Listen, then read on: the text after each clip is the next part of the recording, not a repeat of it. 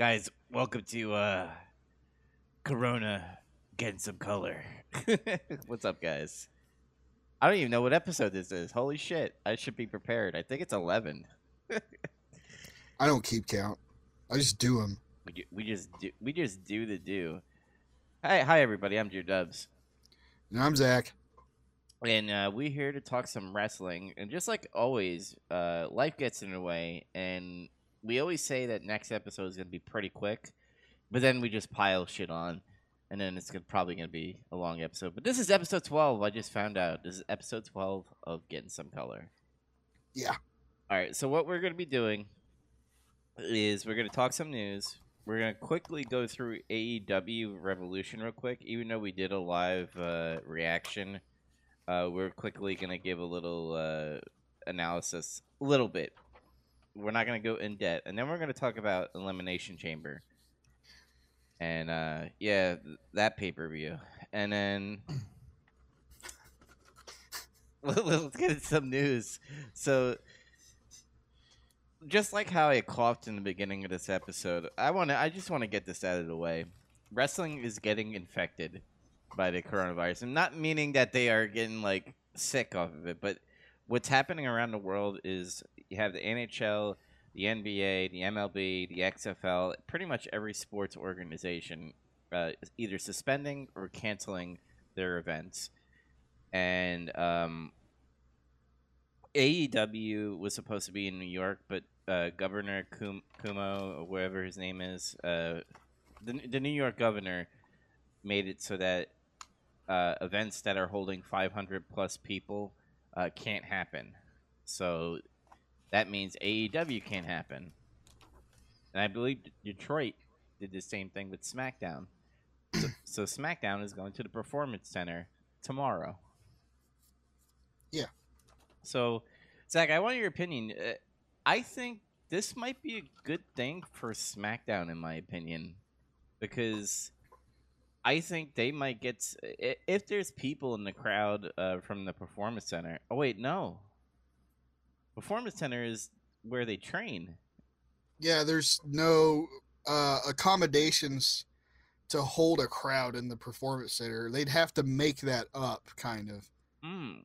which they could very easily do if it takes place in that like whole area where you always see in like uh, documentaries or like in the sometimes on NXT they show guys in the performance center and they do they shoot an angle there or something. hmm um if they cleared all that out moved the rings and just kept one ring in there and just built like a real small set they could create a space to have like a very small crowd there. It would look really strange though.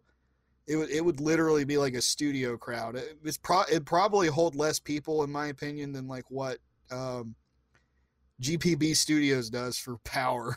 Hmm like I, i'm not sure about that. Like i I feel like it, it would be comparable or less to that. I think you could really, if any, if there's any time to work on your promo skills, that would be the time to have a little like sit down promos and shit, and like call somebody out and do something different because of this situation that is happening. Uh, I'm not saying go full attitude era in any way, but make it something different than what it has been for the past year or two. yeah I don't know. I don't know how to explain what they should do, but I think this is a good time because you're not gonna have you're not gonna have an almost empty arena with tarps on it. You're gonna have a performance center with SmackDown, the main roster, doing a show. Uh, yeah, to me, this could be an opportunity just to do a very unique show. Sometimes stuff like that's happened to them in the past where they're like, they're kind of backed into a corner because of like circumstances beyond their control. Like the Blizzard. yeah, the the Blizzard show. There was like that one time um, where some guys were trapped in Iceland, and uh, I, I think that like a volcano erupted in Iceland like eight years ago or some shit, eight or uh, nine years ago, I want to say, Jeez. and um, like half the roster was stuck over there, and they had to like it was like all hands on deck kind of thing, and it made the show like a little more loose and fun. hmm Um, I'm trying to think of another instance where something like that happened. Oh yeah, like um, I don't remember the exact circumstances, but uh, I think this was like in 2006, and it was like just after the match that it was at six or seven, where uh, John Cena wrestled Shawn Michaels at WrestleMania and he beat him, hmm and it was like li- like just a couple weeks after that or something. Uh, something happened where like a lot of the roster couldn't be there, and it forced them to have to put John Cena and Shawn Michaels in the main event and wrestle for like an hour. And it was probably like one of the best matches on Raw ever. Yeah, usually when they're put in these weird situations, I believe, uh, I think the Saudi Arabia show is another example when half the roster was stuck over there and like NXT had to fill in on SmackDown, and that's how you got like Adam Cole versus uh, Daniel Bryan, which was really really good. Yeah, So maybe we might see another NXT SmackDown kind of thing happen, since you know NXT is based in Orlando. uh, yeah, maybe it's possible. I guess. hmm But uh, other than that, I guess you got to treat it like a one-off kind of thing because once everything goes back to normal, it's back to Vince being Vince again and controlling. back- Yeah, it's back to status quo. Yeah. Um, with the coronavirus, uh, so far, uh, WrestleMania is still on schedule. Yep. Uh, there's been news sources that uh, Tampa governor and officials have put it in Vince McMahon's hands in order to decide what to do, which I think is mad, by the way, because you know him. He's probably like, I can make a lot of money doing this. Like, yes, the only. or Virus be damned, damn it! We're gonna have WrestleMania. Mm hmm Or, or you know, like how I, I, I I also uh, in one of the uh, groups that we're talking on Facebook, and I also sent a message to you. I said I finally figured out why Vince wants to do this, so Roman Reigns doesn't get booed. When I he- gotta admit that was fucking funny. I actually laughed at that out loud. Because you know that like that's what he's saying. Like I'm gonna get him over finally in WrestleMania, yeah. And you know Goldberg's gonna lose, and Roman Reigns gonna say, "This is my yard now." While there's like half an arena there. I really, I really want to see like half an arena, and like you know, you know when like Jillian Garcia goes in the middle of the ring and goes, "We have seventy three thousand people in here, sold out." I want. Woo! I wonder if they're gonna do that again. Yeah, I don't know. But what do you think about this? Do you think they should cancel? Do you think they should at least maybe delay it until the travel ban is done? Because if anybody doesn't know, uh, Trump did do a travel ban from Europe. Uh, and we all know WrestleMania, a lot of people come from different countries to go see WrestleMania. Yeah, a lot of Europeans and Australians come, and I'm sure like from even over in Asia.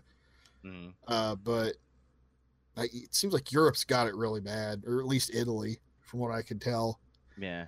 Uh, but I think they should at least delay it, probably. Uh, just because I mean, there's that's a lot of people there, and it seems like everybody else is kind of doing the same thing. They're like, uh, maybe we just uh, you know, play in empty arenas or something. like, some uh, there was a lot of uh, videos of mankind versus the rock in the, the empty arena match that they had and now attitude- everybody's gonna have an empty arena match. yeah um i agree with you i think they should delay it i'll one up it though i think they should combine summerslam with wrestlemania Summer Mania, summer mania there. Book it vince. Come on that's money right there. Wrestle Slam. I, I think it would be great. Uh, it, it's a shame for people in the Florida area like me because I a year ago I almost bought uh, tickets to WrestleMania because uh, when I was gonna buy it until when it was on sale, but I was like, I don't know if I want to go to Tampa since I live in Jacksonville now, and um, I was Yeah. like, I was like, yeah, you know, Tampa. That's not a far ride. It's about a two hour drive, or, or I should say a four hour drive. um, but yeah, that sucks for Floridians and anybody that's closer down south, because I think SummerSlam is happening in Boston. I think, if I remember, yeah, Or wait, I can't really say again. I don't think they've done it there that many times. no, they did it in Brooklyn so many times. They do it in like New Jersey and, and fucking Brooklyn a lot. And then Houston's gotten it several times, and New Orleans has now twice. hmm Yeah. You know, I, I think they could upgrade it for instead of doing. Uh, I don't know where they were going to do SummerSlam. I don't know if they were going to do it at the at the TD Garden or they were going to do it at the Patriots uh, uh, Stadium. Which I think if if they combine SummerSlam with Mania, I think that would be a great idea. But that's gonna that's a lot of marketing planning to do in you know about four months. That could be huge, honestly. That's actually not a bad idea, but yeah, I don't think they would do it. I just don't. hmm They can make like a real special novel event, try you know, turn a negative into a positive. Yeah. Uh yeah. Do you think if Vince still go, goes with this and there's not a lot of attendance in, in the arena, do you think this hurts WWE a little bit because of having this type of mania with not a um, not a lot of people in the crowd? Uh, I, I guarantee you they're gonna probably eliminate the access to meet the superstars. Yeah, they've currently put in a no no touching policy with all the superstars, the wrestlers, and the fans. hmm So now Angel Garza can't kiss random women anymore. Did you see his That are tweet? that are incredibly average looking, by the way. Did you see his tweet? Uh, I know he tweeted something in Spanish, and like somebody fucking translated it and basically said he was being a heel about the coronavirus. He said he pretty much said his cure, the cure of the coronavirus, is under my nose and above my chin, which is his lips. Fucking stupid. um, I don't. I I guess this is a day by day kind of thing. I mean, we really. It makes me want to watch WrestleMania just for the awkwardness of possibly having a, you know, low attendance and probably crickets in the background. Because I think Vince. I think Vince would fucking just postpone it if he knew that was gonna happen. He's got he's got He's all about the he's all about the image of, of things usually. Like what would what would it look like for me? You know, damn it, if I sh- did this big show and fucking nobody's here. Like hmm that, to me, that's just how I think he would act. I think what he's doing is I think he's waiting a week to see if this is like uh, a, a media, social media outrage kind of thing, and it will die down, and then everything's back to normal. I think that's what he's waiting for. But dude, WrestleMania is April fifth, Yeah, it's just a few weeks away now. and people that are traveling and going to hotels need to know now if you're canceling it so that they could you know hassle the the airlines and the hotels for their refunds Yep. But other than that do you have any final things or mentions you want to give because also indie uh, uh, promotions are getting hit with this as well Yeah, Dynamite's had to cancel some things. Uh, there's not really been that much talk about NWA. Of course, they're always in a studio or something, but Crockett Cup is coming up later in April. yeah which i believe is in the bigger uh, arena right It is, yeah. I- I don't remember the name of the arena, but it's a it's another it's a bigger arena in Georgia somewhere. i don't know. It's it's gonna be a weird it's definitely gonna be a weird time that you know i know you're not a sports fan but i am a sports fan. I got i got no sports to watch. Wrestling is gonna be a little bit weird for a couple of months because all the shit that, that that's happening.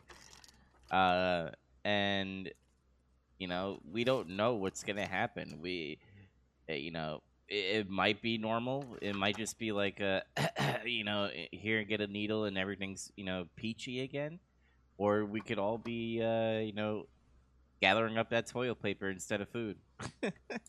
Yeah.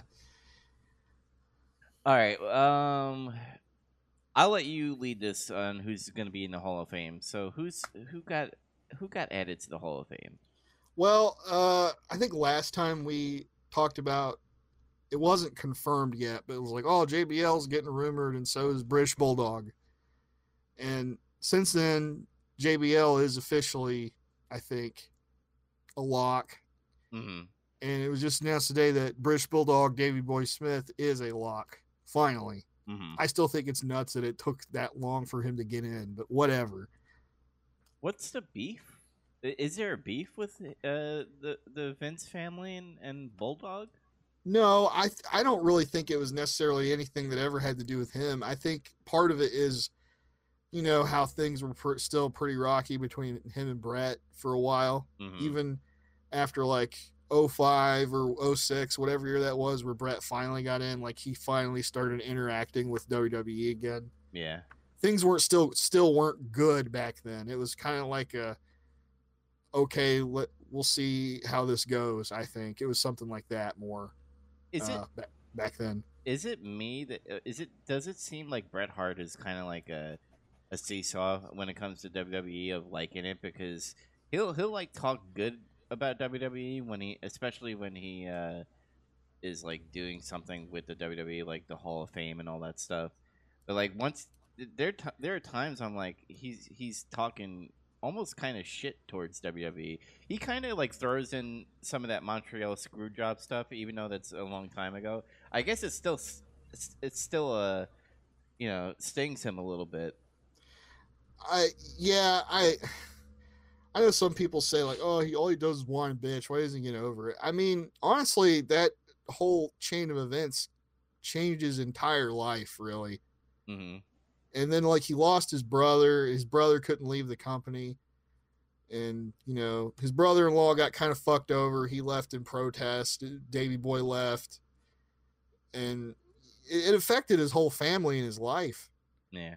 and his career even uh, obviously but uh i don't think his career ended it ended the way he would have wanted it to and i think that still bothers him too hmm like, he probably thinks like man imagine if that didn't happen you know i could have ended my career where i got big and where i got recognized Yeah. i could have you know he could have done something cool he could have wrestled kurt angle or something who knows what the fuck could have happened hmm Um, but I think with Bret, it's like there's things about WWE that he acknowledges are good. Like I think he likes the idea of the Hall of Fame and everything, Uh, but he won't. He's not afraid to tell the truth or what he sees as the truth either. hmm He does not hold back at all. like, uh, like there, there's times where sometimes he'll still talk shit about people. Like, uh, God damn, who was it? He was, he was saying something bad about somebody recently. I can't remember now though. Well, didn't he like talk trash about Seth Rollins when he like injured Sting? Wasn't that a thing? Yeah, he said he thought Seth was kind of a dangerous worker because of that, but after seeing, it was like a that was a bad year for him because you know he did the buckle bomb to Finn and it was like freak accident and he tore his labrum, hmm and then um he did it to Sting and fucked his neck up. Of course, Yeah. Sting apparently had spinal stenosis and just didn't know it, and in that instant. When he got hit with that twice, it just aggravated it really badly. Yeah. So uh, that, apparently that's what actually happened. He he had spinal stenosis and just didn't know it. I watched a special about that recently. That that feud could have been something. Yep.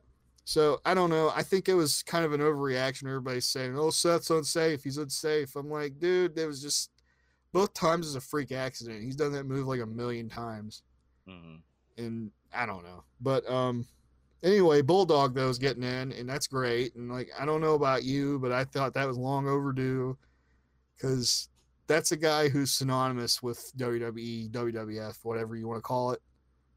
Who do you think's gonna induct him? You think his son or you... Uh, it's been confirmed his son is Davy Boy Jr. sweet? That's cool. or David Hart Smith, I should say. Whatever the fuck they're calling him now. yeah. which is great. That's that's cool. Um, you you got any you got any favorite Davy Boy matches or moments? uh, pretty much, uh, I started to like him when he was in the Hart Dynasty in the Attitude Era. Oh, the Hart Foundation. Yeah, Hart Foundation. Um, I I really liked him because he always came out like with like fucking Adidas, uh, like breakaway pants and shit, and he always like he was always shirtless, and I thought he was like cool for some strange reason. He just looked like that guy that that went to the gym and was like kind of cool. He's Mm. just like chill or something. Mm-hmm. But um yeah, the Hart Foundation was great, of course. Um he had some pretty I mean, there's of course the tag team he had with Dynamite Kid, Yeah. which is there's some cool moments there. My favorite things with him was always like the the Wembley Stadium match, Oh yeah, I forgot about that. Bret in 92. Maya drew WWE's legitimate biggest crowd ever. It just doesn't really get brought up anymore. Mm-hmm. Um, and that, that's like another moment I always go back to where it's like, man, remember when the Intercontinental title was like cool and it meant something? That main evented SummerSlam. Yep. That that match. Look look um, look at the Intercontinental Intercontinental Championship now. Which That's it's moments like that when people talk like have fond memories of that title and they remember like the prestige and like what it fucking meant, like in the grand scheme of things. you know I, I think of you know Bret Hart versus fucking Roddy Piper Yeah. for the, Intercontinental Championship.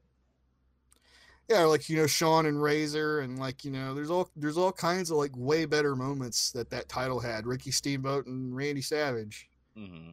And like, fuck, that shit's way in the past now. Like, we're far away from that now. Uh, Um, those belts are toys now in WWE. it's really sad.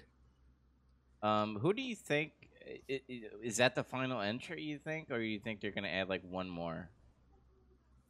I don't know actually. Um, Because they don't have a tag team yet, right? Because usually they put a tag team in there, unless they're counting NWO as like the tag team. They might. I mean, I, I didn't ever really pay that much attention to notice like, oh, they always got to have a tag team. They always got to have a, a woman. Is there a woman going in? Yeah, Bella Twins. No, they're t- those are two, but whatever. I forgot because to me, I'm just like, okay, well, I guess. I like it's way too early for the Bella Twins, in my opinion, to be in there. people said it was way too early for Beth Phoenix to get in. Uh, She deserves it more, but Yeah. whatever. Like, yeah. I guess that's where I was going with it with the Bella Twins. Like maybe if they, because I started respecting Nikki Bella a little bit more when she started doing like that torture rack fucking thing that she was doing. she did one move and it impressed you. Yeah, she did. I mean, legitimately, she she got from being a terrible wrestler to a passable one. I'll say Where- she's better than Eva Marie. Oh, that's like a really low bar to set. Yeah. but like that that's where she got to to me was like she could be somebody wh- who depending on who she's in there with you, you could get a decent match out of her hmm Brie, on the other hand i don't really think ever got that much better No, she she got worse. I don't think she got worse but like she got to a point where i think she did a lateral move free like- mode. Brie mode, and she became obnoxious and she copied daniel bryan's moves Mhm. at least nikki bella came up with her own moves like god damn it Yeah, she didn't do the attitude adjustment or something when she was dating John Cena. Yeah, she didn't do like her, she didn't steal his fucking moves. I'm just saying, like, hmm but yeah, uh, I respect her a little bit more. Uh, but whatever. I'm not. I'm not gonna get up up in arms about it that much because there's still people that to this day still aren't in there that should be in there and aren't. Like, uh, oh hell, who's still missing right now? That's like, what really? Like, like oh, like you brought up Lex Luger. Like, Mm. why is Lex Luger still not in the WWF Hall of Fame? Lex Express, all that shit. Like, The narcissist, whatever his name was. yeah, the narcissist. There's there's so many others you could think of that are like, man, I think Why? I think Vince waits for the right marketing. Like you you said, it should have been in Atlanta because of Jimmy Crockett and all that. Yeah. Um. I I didn't really know about the Miss Elizabeth situation. If I remember correctly, they were dating, right? At that point. I don't really think that was like his fault or anything though. It's like they were both using drugs recreationally Mhm. and she just fucking did too much and just died. Like, I think Macho Man got pissed off or something like that. Oh, oh wait, they were divorced by that point. yeah. I don't know. Isn't Um, isn't Lex in a fucking wheelchair now? No, uh, what he had like a spinal stroke or something back in like 07. and it, it did cripple him for a while, but he eventually got his mobility back and everything. It's just he shrunk, you know. yeah, he's not the. He's like real skinny now, and I think he's even shrunk like in terms of height. I don't even think he's the same height anymore. Isn't he doing uh the I forget I always fuck up his name. The guy in NWA, uh Koloff, Ni- Nikolai. Nikita Koloff. Yeah, there you go. Yeah, he's part of his uh his man camp thing or whatever. hmm It's funny you don't see him in the commercials though. You just see Nikita. I get. Well, I mean, maybe they're like, oh, Lex Luger's not as marketable anymore. He's he- he'll look all like kind of like you. That's Lex Luger. Like when you see him, it's like wow. Like, hmm but I, I don't know. But um, yeah, Bulldogs in the Hall of Fame. Uh, great. Uh, Scott Steiner unfortunately had to go to the hospital last week. Yeah, he uh, apparently dur- after impact in the locker room he collapsed. Uh, then he got rushed to the hospital. Then he had heart surgery, so something with his heart. And then the coronavirus happened happened uh, with the news, and everything was just overshadowed. And I was like, "Is he alive?" Because I didn't see any news to see if he was alive or not. oh yeah, he's live. Like basically, I think his family kept a lot of the details under wraps. hmm like all of a sudden it was like ah he had a heart procedure and then his wife there was like a little bit of radio silence and then the wife came after like two days or something and said scott's gonna be fine. Thank you everybody for your concern and your prayers and everything. Hmm and that, that was kind of it. So maybe he's just trying to keep shit on the down low. He needs to stop wrestling. I, he, I like, I like Scott Steiner. Uh, I think his promos are hilarious. I still think he could be in the business. I think he'd be funny as a commentator. Um, oh my god i don't even know how that would work he he wouldn't even like do anything. He just like talk like he he- he'd see like a fat person come from the ring. Like let, let, let's use uh you know doc, Doctor Luther. Be like that fat ass. look at this bald fat ass who the hell does he think he is he doesn't look like an athlete I can't do my actual Scott Steiner impression because I'd probably blow the mic out if I did. So Mhm. he uh he's great on the mic because of his fuck ups. So especially with especially when he did that uh math promo about Samoa Joe. Scott Steiner, the Steiner math. Yeah. I learned recently from the the Jim Cornette podcast that um apparently he was trying to go somewhere with that promo and he fucked up, and he just kind of rolled with it anyway.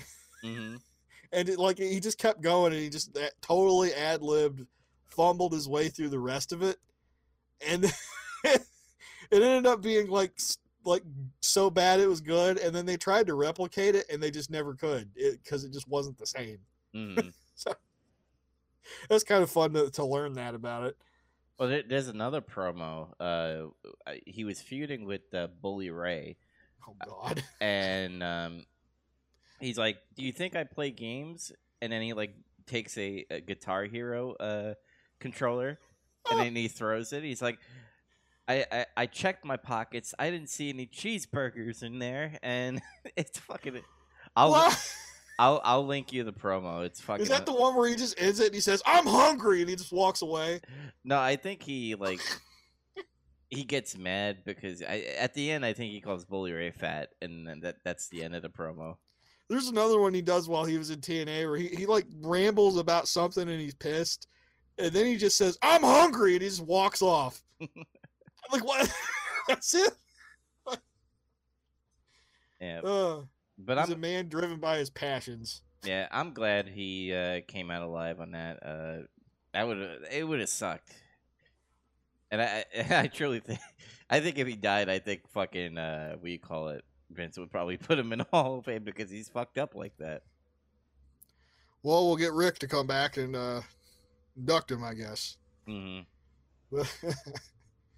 um, let's see. I watched more Ruthless Aggression. Apparently, another episode dropped this week, but I didn't. Uh, I didn't watch it yet. Uh, but last week's was about Brock Lesnar, and that was interesting because uh, I mean, it, a lot of people just kind of, sort of, I think, sort of remember that time when Brock was first at WWE. I think a lot more people have actually forgotten rather than remember now hmm because a lot of people say he can't wrestle. He can't wrestle. He only does suplexes. He only does like he just he only beats people up. It's like this guy can fucking wrestle.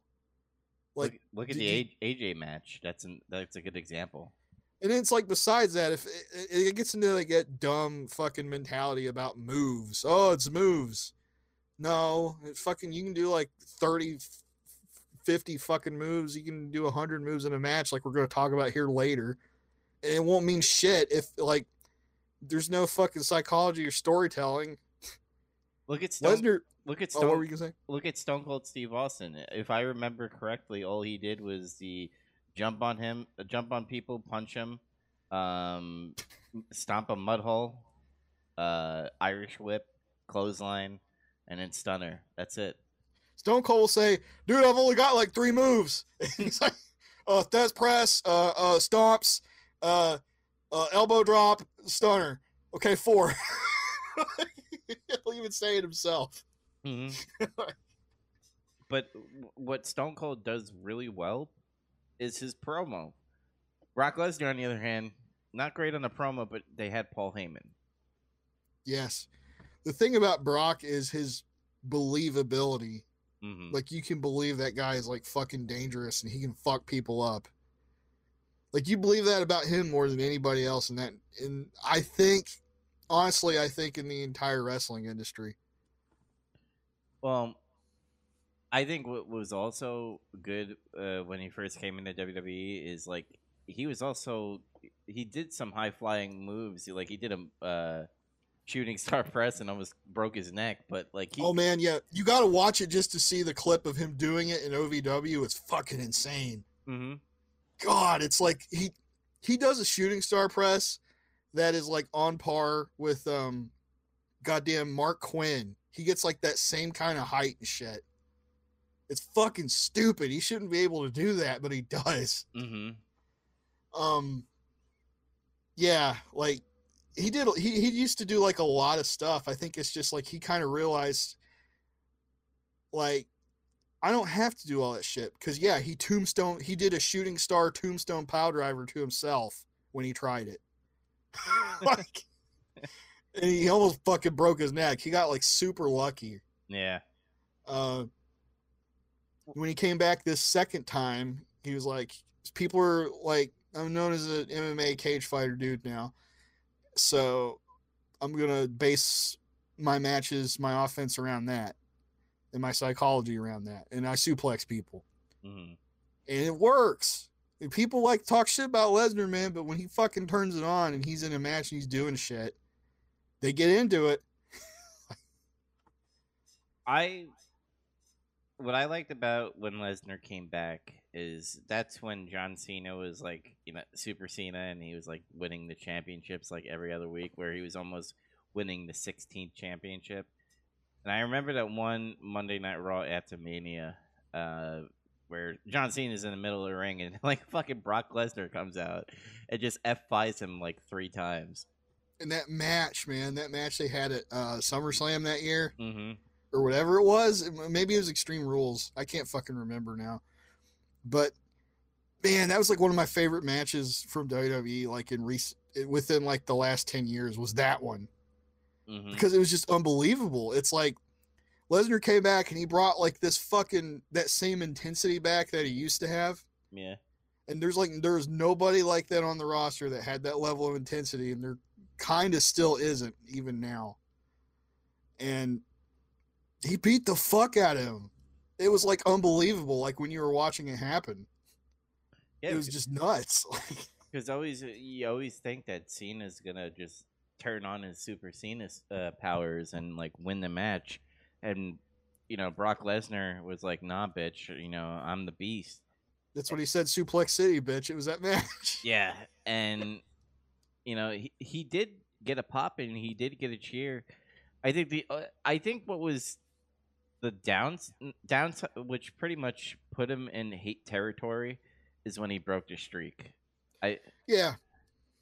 I I think if he didn't break the streak, I think people would still be okay with him.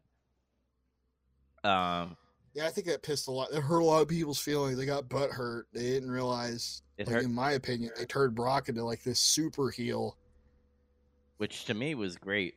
I was like, because this was during a time where I was just like, I am tired of Taker winning every Mania. I don't care for the streak. And then you have those, t- you know, Undertaker fans, like those diehard Taker fans. Uh, like I was at a WrestleMania party, and I actually saw uh, w- one of my best friend's brother was uh, crying after Taker lost. What? Yeah, Damn. I mean, I guess that's cool that he's like so heavily invested in that character and everything. But But it was funny because the whole party was silent, but then all you hear me is, "Yeah, fuck you, Taker." what a heel. Yeah. but like, man, uh, I'm one of those people that thinks he should have just kind of rode off into the sunset with it intact. Mm-hmm. Like to me, the perfect ending was when he had the second match with Triple H, and they all fucking kind of hobbled off the stage, like him, Shawn, and, and Hunter. Just end it there. That was the perfect ending. Well, that's why I kind of started disliking him a little bit because I was like, "That's." I agree with you. That's the perfect ending right there. That's like all the old the, the old guard attitude guys that are left, you know, from that that time. Primarily like in the 90s and stuff was when like all three of those guys rose to prominence Mm-hmm. and then they they they all three leave. Mm-hmm. That would have been great. But no, he had a, and uh, it's probably not his fault. I, I guarantee you, Vince is like, Taker, did you do me a favor and uh, get back in the ring. I'll give you like a two million dollars, two million. And I think Yeah. the and I think the money talks, and he he does it. Uh, obviously, he does it because he went went to Saudi, and then you know you saw Shawn Michaels come back with his bald head and shit, and uh, almost kill each other. I think it's that and he's like still like he's like super loyal to Vince. hmm I'm not saying like he's like a lapdog to Vince or anything. I mean like the it's clear those two guys have some kind of like real deep like kind of respect, friendship, connection or something. Uh at least I think so. Yeah, but were there any um good tidbits in the the episode with Brock Lesnar? Yeah, you kind of like a little bit more lights shed on like you get to see more of him in like OVW, which is like really interesting. Mm-hmm. He used to just do some crazy stuff for a guy that size. And uh you get to kind of uh see some of the old footage from when he was in WWE the first time. And again he's like just doing a lot of things that are like damn man. Like they, they showed a lot of clips from that match where he beat the rock and he won the undisputed title back then. Mm-hmm. and it's like fuck man that match looks intense. Like just the way they were hitting each other and doing all their shit. Um Did he? Oh, Uh, did did he talk in the uh the episode? no Oh, uh not not like in a sit down interview it was all like archival footage okay. uh which is probably given how that thing went it explains a lot because it also kind of goes into more detail about what was going on when he was wanting to leave and everything and it had been said before like brock lesnar was hating traveling he the burnout was really affecting him on travel a lot mm-hmm. but it's like I watched that with my brother, and he was like, "I don't, I just don't get why he, you know, got burned out." And it was, I just said, after seeing where he came from and everything, and what he used to do, I was like, well, you know how some people they grow up in their hometown and it might be like a really small place or something. Yeah. And it's like, I can't wait to get out of here or some shit. And they do. And they never come back sometimes. Some people like that just fine and they don't want to leave that. And I think Lesnar got used to a lifestyle like that Mm-hmm. and just kind of liked being out in like rural South Dakota or Minnesota or whatever. And he he did not want to leave that and just be everywhere all the time. And I think he's like that guy. Yeah. He likes doing farm work, being out in the middle of nowhere, having a bunch of sprawling property. That's that's who he is. and and UFC was kind of, I guess, a good thing for him because you got to think about it. UFC, all you're doing is training and then fighting one match. Yep, and they said that that was more like what he was kind of wanting. He could like just train at home and do all the shit he wanted to do at home and be with his family or whatever, and then he could go fight and make a bunch of money and then repeat the cycle all over again. Mm-hmm. Yeah, I mean, I get it. I have a job, or in my job right now, a lot more of the positions are more about like traveling for work. And when I started doing it, I hated it. I fucking I don't like it. I can't be out more than a month, and I'm already wanting to go back home. Mm-hmm. Uh, but I eventually kind of switched positions to where I could just stay at our shop location and just kind of work on equipment, and that's fine. I like that a lot better. I like having a, a, a static routine rather than just I'm going everywhere all the time. Yeah. Uh, I do office work. Uh, it's I, I I get where the burnout comes. Uh, especially he had a, a more of a travel burnout. I have more of a repetitious burnout where it, you know I I work with call phone calls, so like I get back to back to back to back to back phone calls, and then I get like two 15s and a, a 45 minute, and then it's back to just nonstop phone calls. So I understand the burnout, and it, it gets to your head, dude, because you know you start looking at the time in the day, and then you're just like, oh wow, I gotta go to sleep and get ready ba- back to work, and I and and and I guess that's how he probably felt. You're like, oh man, it's like. 10 o'clock i better go to sleep because i'm i'm probably gonna almost kill myself in uh, this match that i'm gonna be doing Yeah, it showed like some footage of him just kind of like walking around backstage or like just hanging out backstage somewhere, and he just looked like really not there,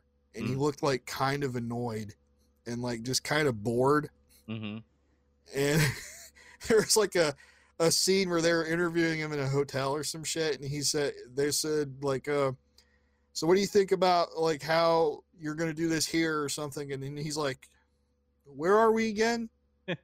Like he legit forgot where he was at. Like it's become that much of a blur to him and he just does not give a fuck anymore. That he just he fucking forgot where he was.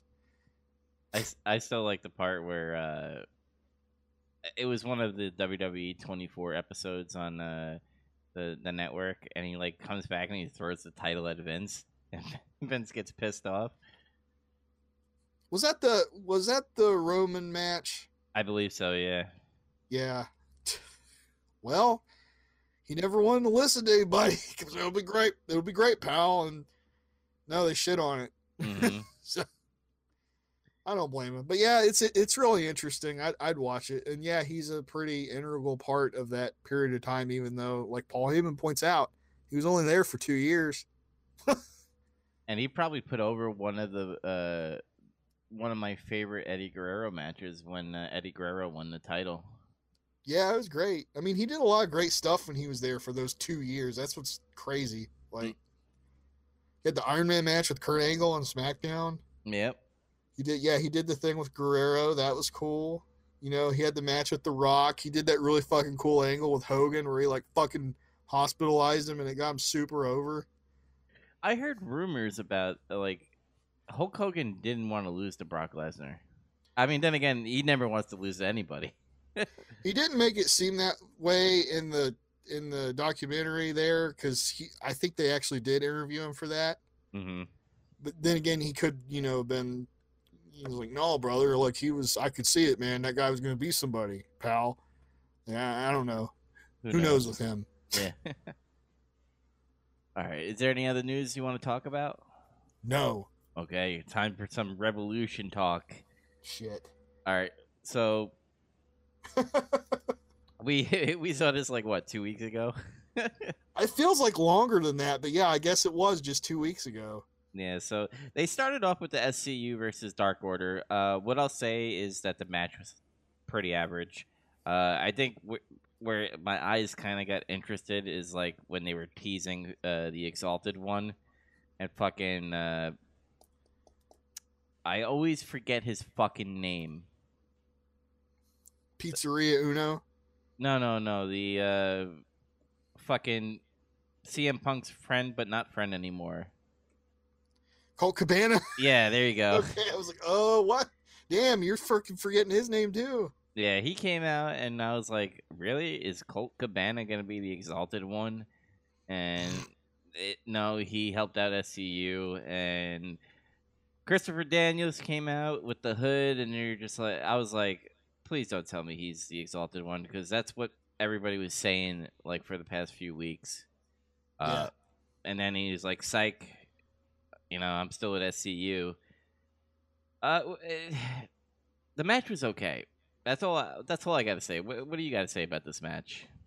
Uh, I don't really have much to say. I was just like, oh, it's a decent opener. Nothing offensive happened, in my opinion, in this match. hmm Like nobody did anything that was egregiously dumb, or like no selling a bunch of moves or anything. It seemed more like an av- a, a normal match Yeah. this time, and I, I don't think there was too much of that. All you just come in and out, and do whatever the fuck you want in this one. hmm Uh, seemed like they had that more under control. Uh, let's see. Yeah, you already talked about the shit with Daniels and everything. What'd what'd you what'd you give it score wise? Six out of ten. I thought it was. Same. Yeah, I thought same. it was. I thought it was okay. Well, Uh, good little opener. Yep. Dustin Rhodes versus Jake Hager. Um, probably one of the best matches of the night. Uh, Dustin Rhodes was wearing a shirt saying Jericho's bitch or something like that. And it got over. People chant Jericho's bitch and Hager now. It hasn't stopped yet. And Jake Hager had his wife there. Uh, they did the whole heel uh, over kissing and shit. And um, she played a, a good role in this because uh, Dust, Dustin Rhodes went over there, uh, and I think like he kicked Jake Hager down, and like he, he got slapped by the wife, and then he started kissing her, and that that got over, and it, was like the the makeup was on her face, and he's like that. She was like, "That's gross" and shit. But yeah. um, I, I think I mentioned it during our live stream. I was like, I don't really like Jake Hager's fucking uh, ring gear. It looks plain. It looks weird. Because I'm always used to him seeing seeing him in his singlet and all that stuff, what he usually wears. Yeah, I think he's just in better shape now than what he was before. I think that's why he always wore a singlet. hmm Uh, but I yeah, I think his colors are just too m- muted. But maybe he's trying to do like a heel thing. You know how like depending on the kind of heel you are, you either wear incredibly outlandish, flashy colors, hmm or you either go for like an incredibly muted look in terms of like color or something. Yeah. Uh, it's either or. There's it's opposite ends of the spectrum. You either look like Randy Orton or you look like fucking Zicky Dice or like the Hart Foundation or something. hmm But this was like a a good wrestling match, like a good pro wrestling match. Uh, Jake Hager still has his uh, uh, Jack Swagger kind of moveset a little bit. He was doing his the Swagger bomb a lot. I think Uh, they called it the the Va- Va- Jr. said it's the Vader bomb when he hits it. When he misses it, it's the Swagger bomb or the Hager bomb. Is what he said. yeah, um, Jake Hager won. It was an odd finish, I I thought, uh, because he had like a crossface submission. It's a standing triangle choke. And, Yeah. Uh, yeah, I don't really. At first, I was like, uh, okay, I guess he's because MMA, whatever. But then, like after some time passed, and I thought about it more, I was like, no, I don't like that finish. It's it looks like you're putting somebody in a transitional hold or like some kind of rest hold or like some kind of random submission Mm-hmm. And he just won with it. Like you there's no way it just doesn't look like something interesting is happening there, Yeah. you know? And I think that's like because I think they mentioned it through the match. He's like, "Oh, he has MMA, uh, you know, moves now, and that's one of them." Uh, Why can't he just use his ankle lock like he used to? he didn't he do it in the match? And like, I really hate when wrestlers uh, counter that by just like rolling up and like the other guy just like flips himself or something like that. They just need to do what Ken Shamrock used to do, which is he would just kneel and then you couldn't flip him. Mm-hmm. or like sometimes when Kurt Angle would get serious, it's like if he got flipped, he'd be like, "No, fuck you," and then he just like he falls down and grapevines your leg. Now you can't fucking get out of it. You're just fucked now, unless you're Eddie Guerrero and you do the boot trick. Mm-hmm. Uh, what, what what do you got to say about this match? Uh, it was pretty good. I liked the story and the psychology. Like Dustin was trying to break Hager's arm. He's trying to get revenge. Oh yeah, I forgot about that. Yeah, he, they made it like he he assaulted his arm multiple times, and uh, yeah, the spot kissing his wife was kind of like old school stuff. It was like very eighties. and uh, Dustin Rhodes uh, did very something like Goldust would do and kiss, you know, the girl, and ha- the girl hates it. yeah. Uh, yeah, talk about his finisher being kind of lame. Uh, it's pretty good.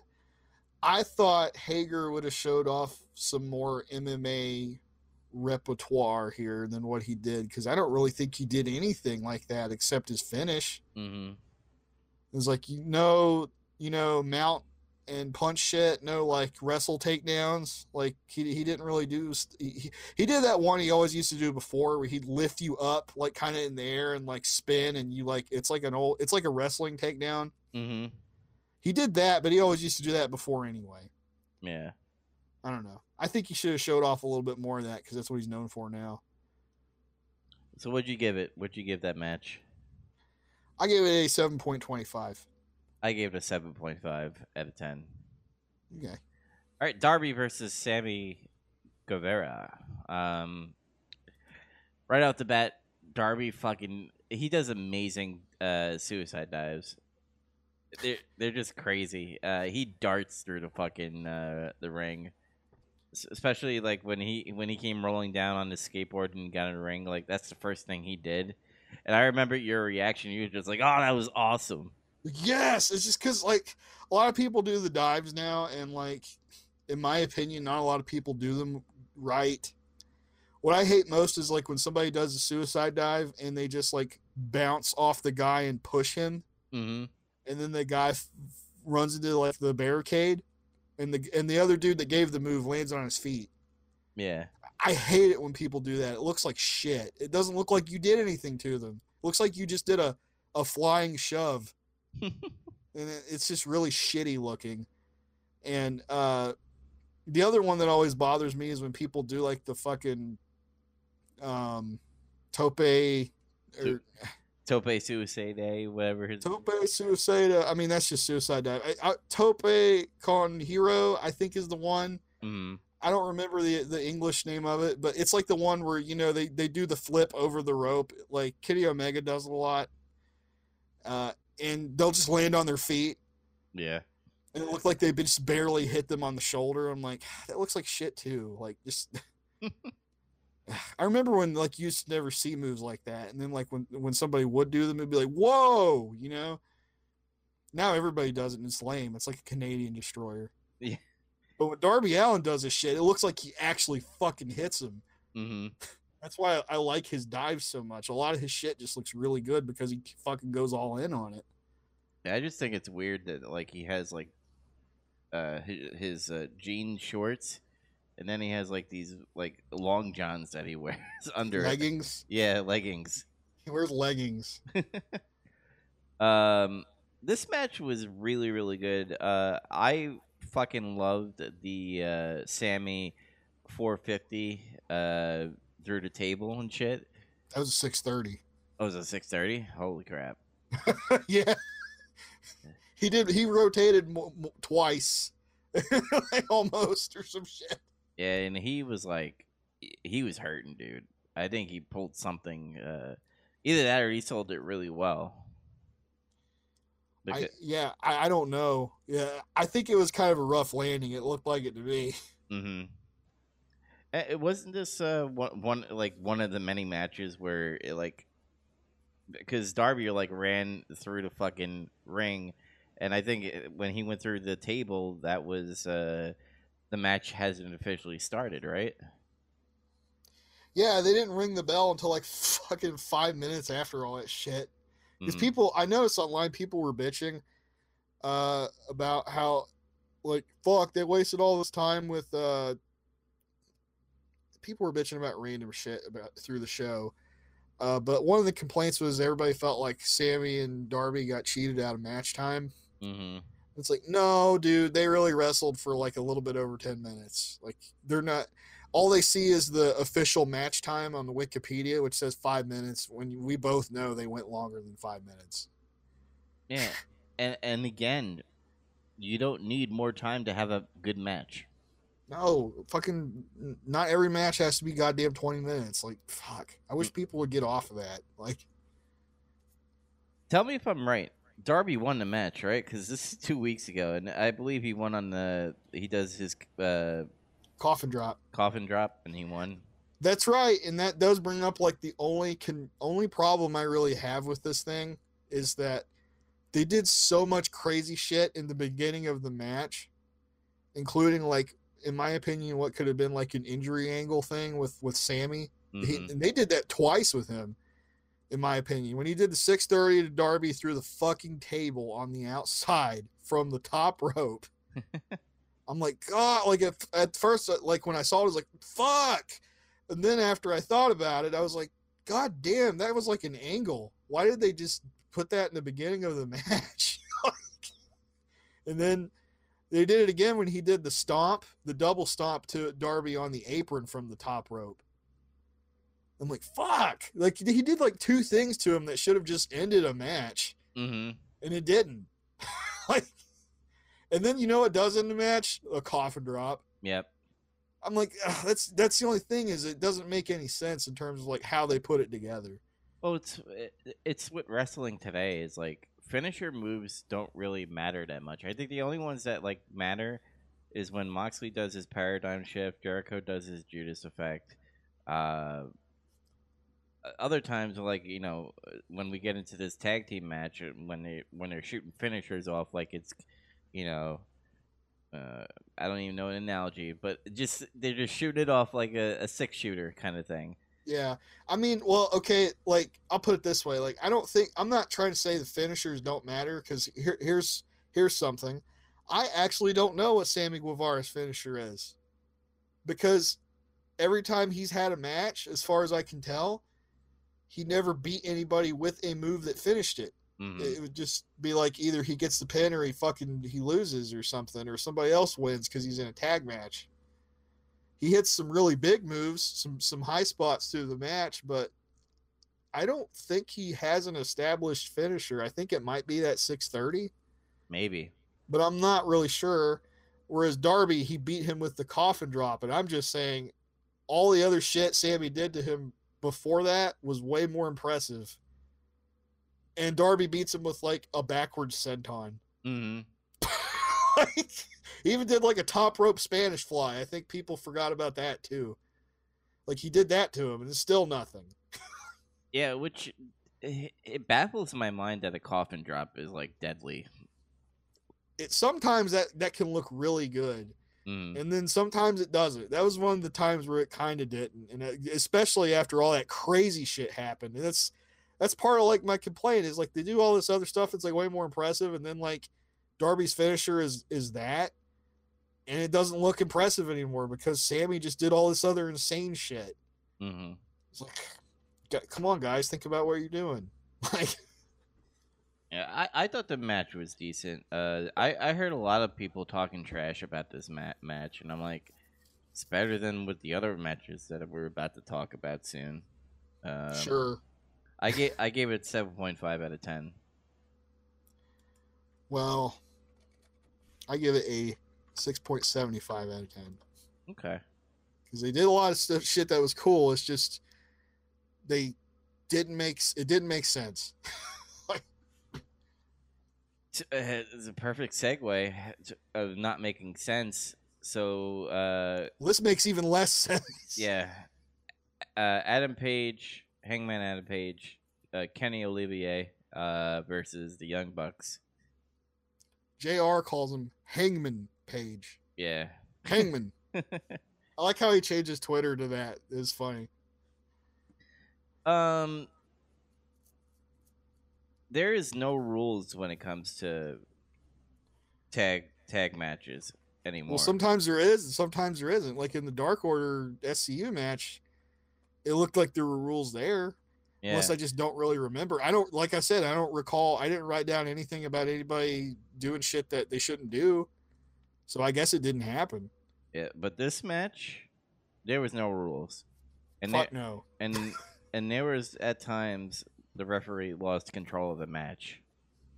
Yeah, they just he just it's that guy Bryce Remsburg, and then like Excalibur said like he's a multi-man specialist, and there's like a bunch of these weird like, is this gay? Are you making like a gay innuendo?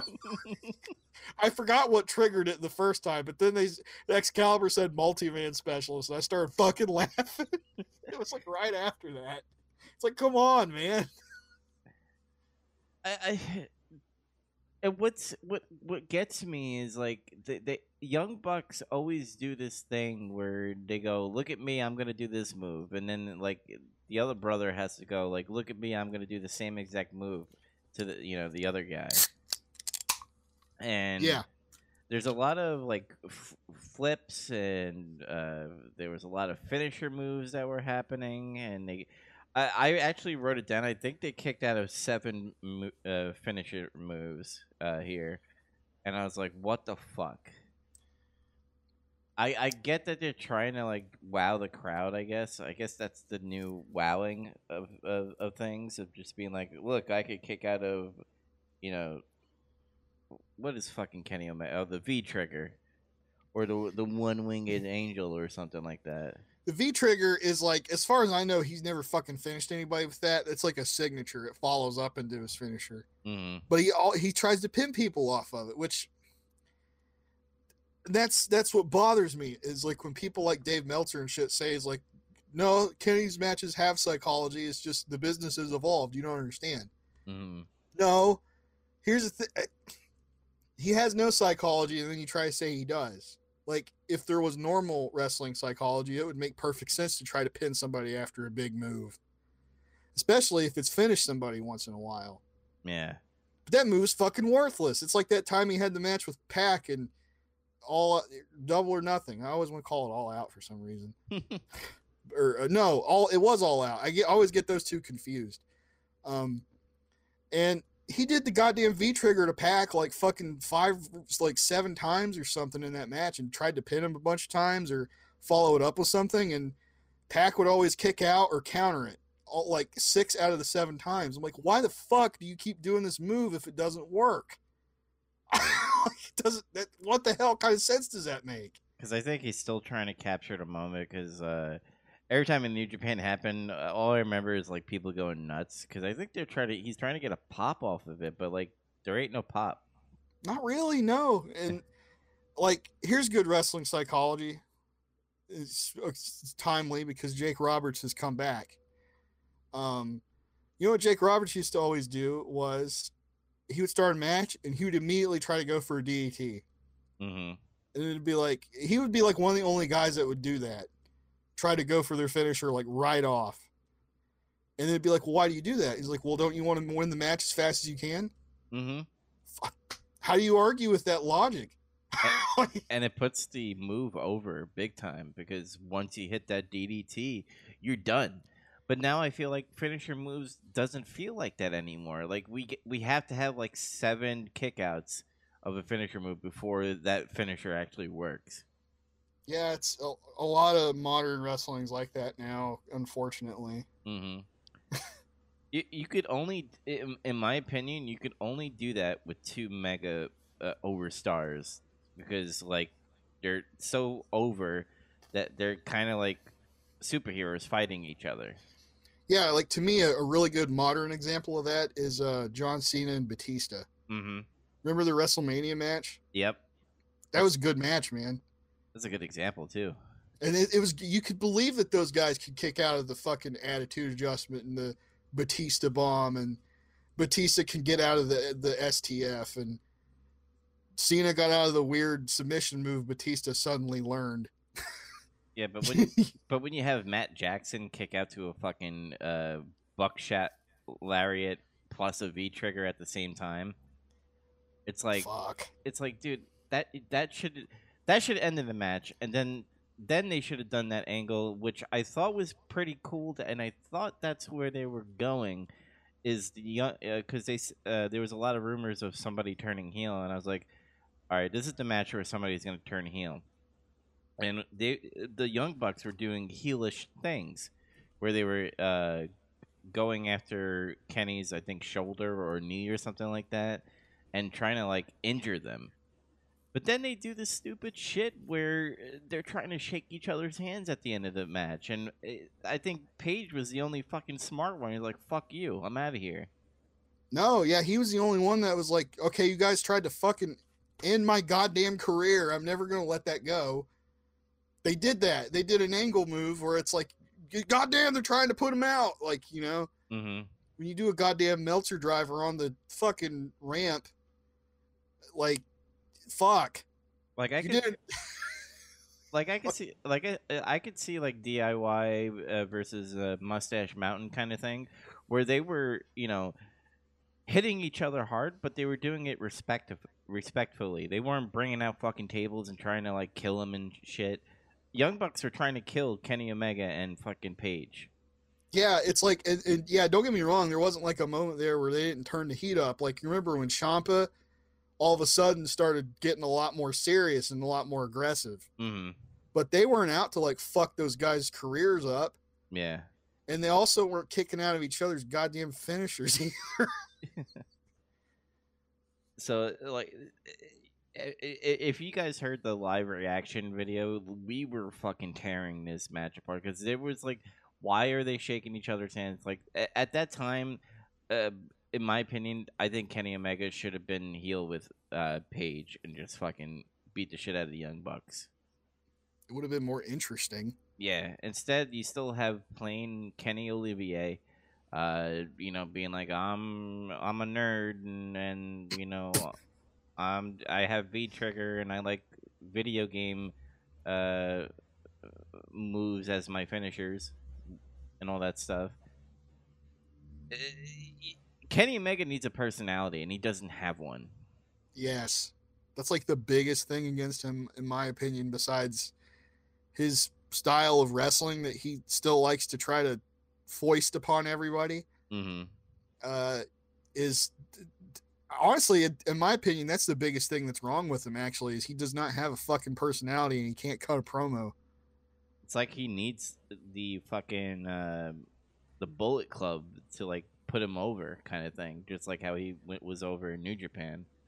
See, what's funny is, it, they, and they haven't really gone in this direction yet, is that they could help get Kenny over to have kind of a personality here if they did this right with Page, where they're doing this this this thing with Page drinking is getting him over and like not giving a fucking drinking sounds familiar, uh, but but like like they could do this thing where pa- where Omega could be like the straight man in this tag team, and it's like like maybe Adam Page says some shit that's funny or kind of aggressive, and he's like, "Now, Adam, we talked about this," or something like, "Come on!" Like it could be lame, but it could help get give him fucking something Mm-hmm.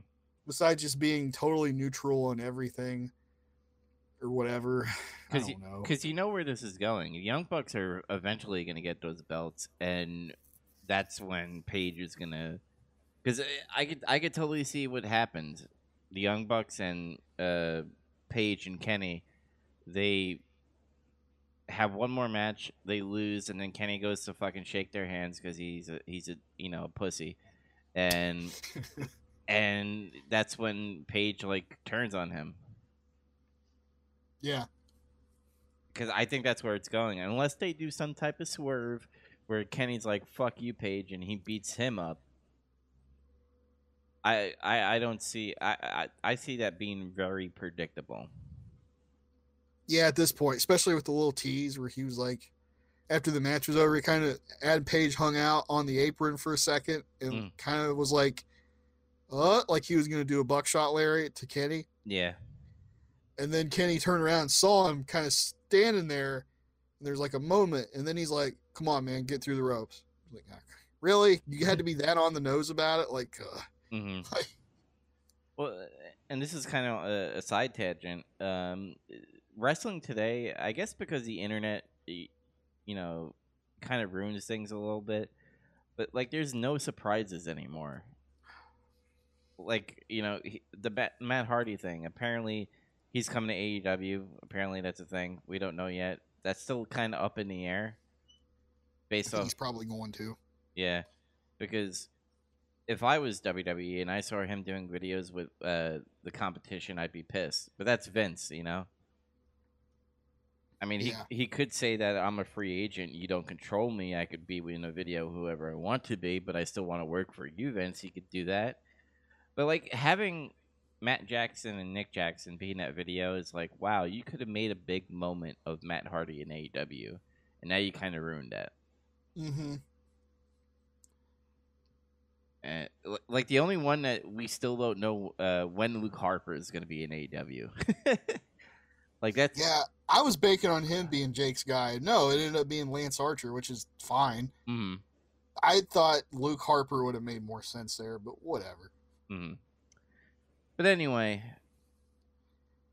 th- this match was the the stupidest, suckiest match that I saw of the night. I gave this a three point four out of ten. Okay. I have a bunch of other things to say about it, Okay. but I'll go ahead and give my score of a 3.0 out of 10 Oh shit. because it was just so fucking stupid. Hmm I can't help it. It drives me nuts that so many people think like this is an amazing. This is the great. Dave Meltzer said this was the greatest tag team match that ever took place in the United States. And I'm like, you are full of shit. You know it. There's no way. Like, no. Stupid. just- and then yeah, a bunch of people like this was match of the night. I'm like, fuck, no, no. People just, people are saying it's match of the year. God damn it, the year just started. If this is the match of the year and the coronavirus is happening, 2020 sucked. yeah, it sucks. But uh you kind of touched on a lot of what I was going to talk about anyway, but I'll I'll try to keep it short. hmm It- yeah, it's driving me nuts that everybody's saying this match is great and there I feel like it's just because there were so many big moves and near falls. hmm But nobody bothers to stop and think anymore about what's happening and whether that stuff means anything or not. And it, it goes in accordance with the kind of story they're trying to tell, which you, you touched on, which was like there were several moments in that match where they were really trying to fuck uh, Adam Page and Kenny Omega up.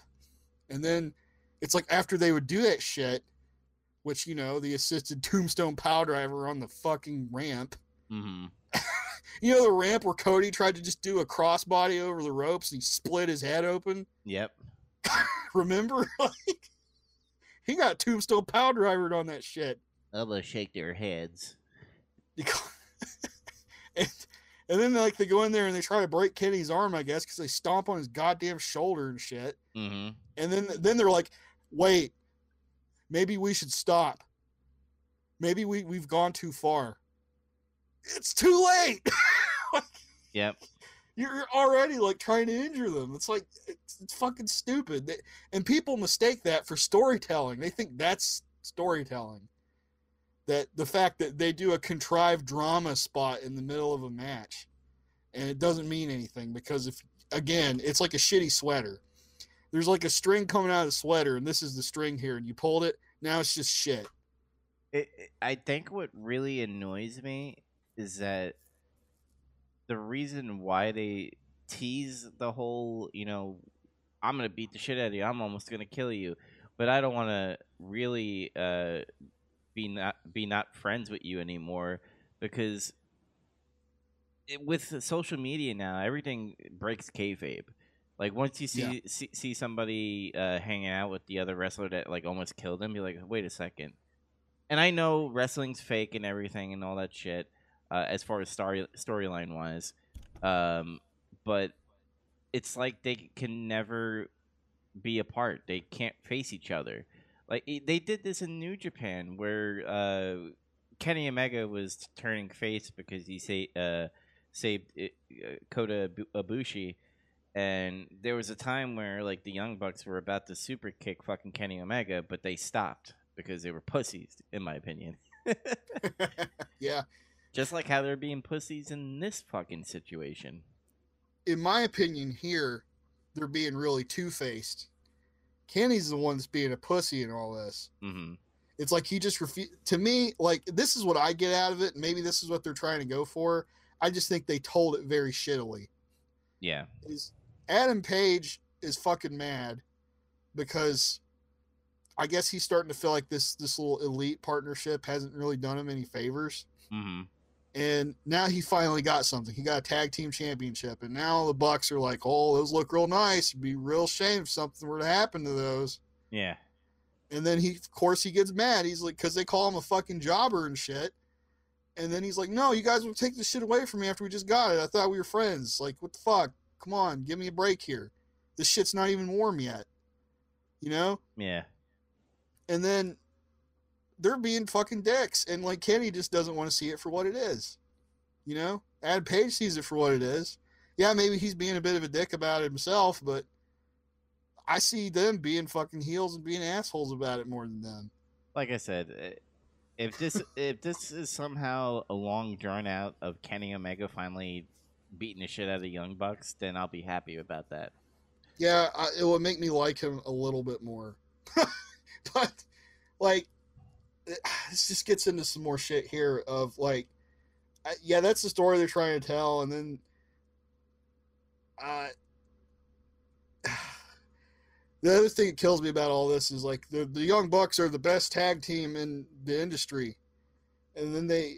Here's here's where this shit starts falling apart. They want to bring up the record game. Here we go. Four and eleven, right? Now the Young Bucks record was seven and five when they went into this match, Oh, and when they came out of it, they're seven and six now. I, I know you're a baseball guy, I guess, yeah. so like they're just barely over five hundred, so to speak. I at least know that terminology. Yeah. so that's not very good. Like It's not very good. It's very uh, average, and it, average, super especially average. especially when you have other wrestlers that have a way better record than them. Yeah, so it's like what? They, at this point, like Scott Steiner would say, they got a 50-50 chance of winning. and, and part of this is like, in my opinion, this is why AEW needs to drop the records because they're all like, this is supposed to be something that would support their claim. This new wrestling league will provide a sports-focused feel with statistics to back it up. That's And- well. That's why because there's too many cooks in the kitchen. Uh, because you have Cody who wants the records and tell a good professional sto- uh, wrestling story match, but then you have you know people like Young Bucks and Kenny Omega that are just like it'll be great if we do like this video game shit, and it's like, gonna look really really cool.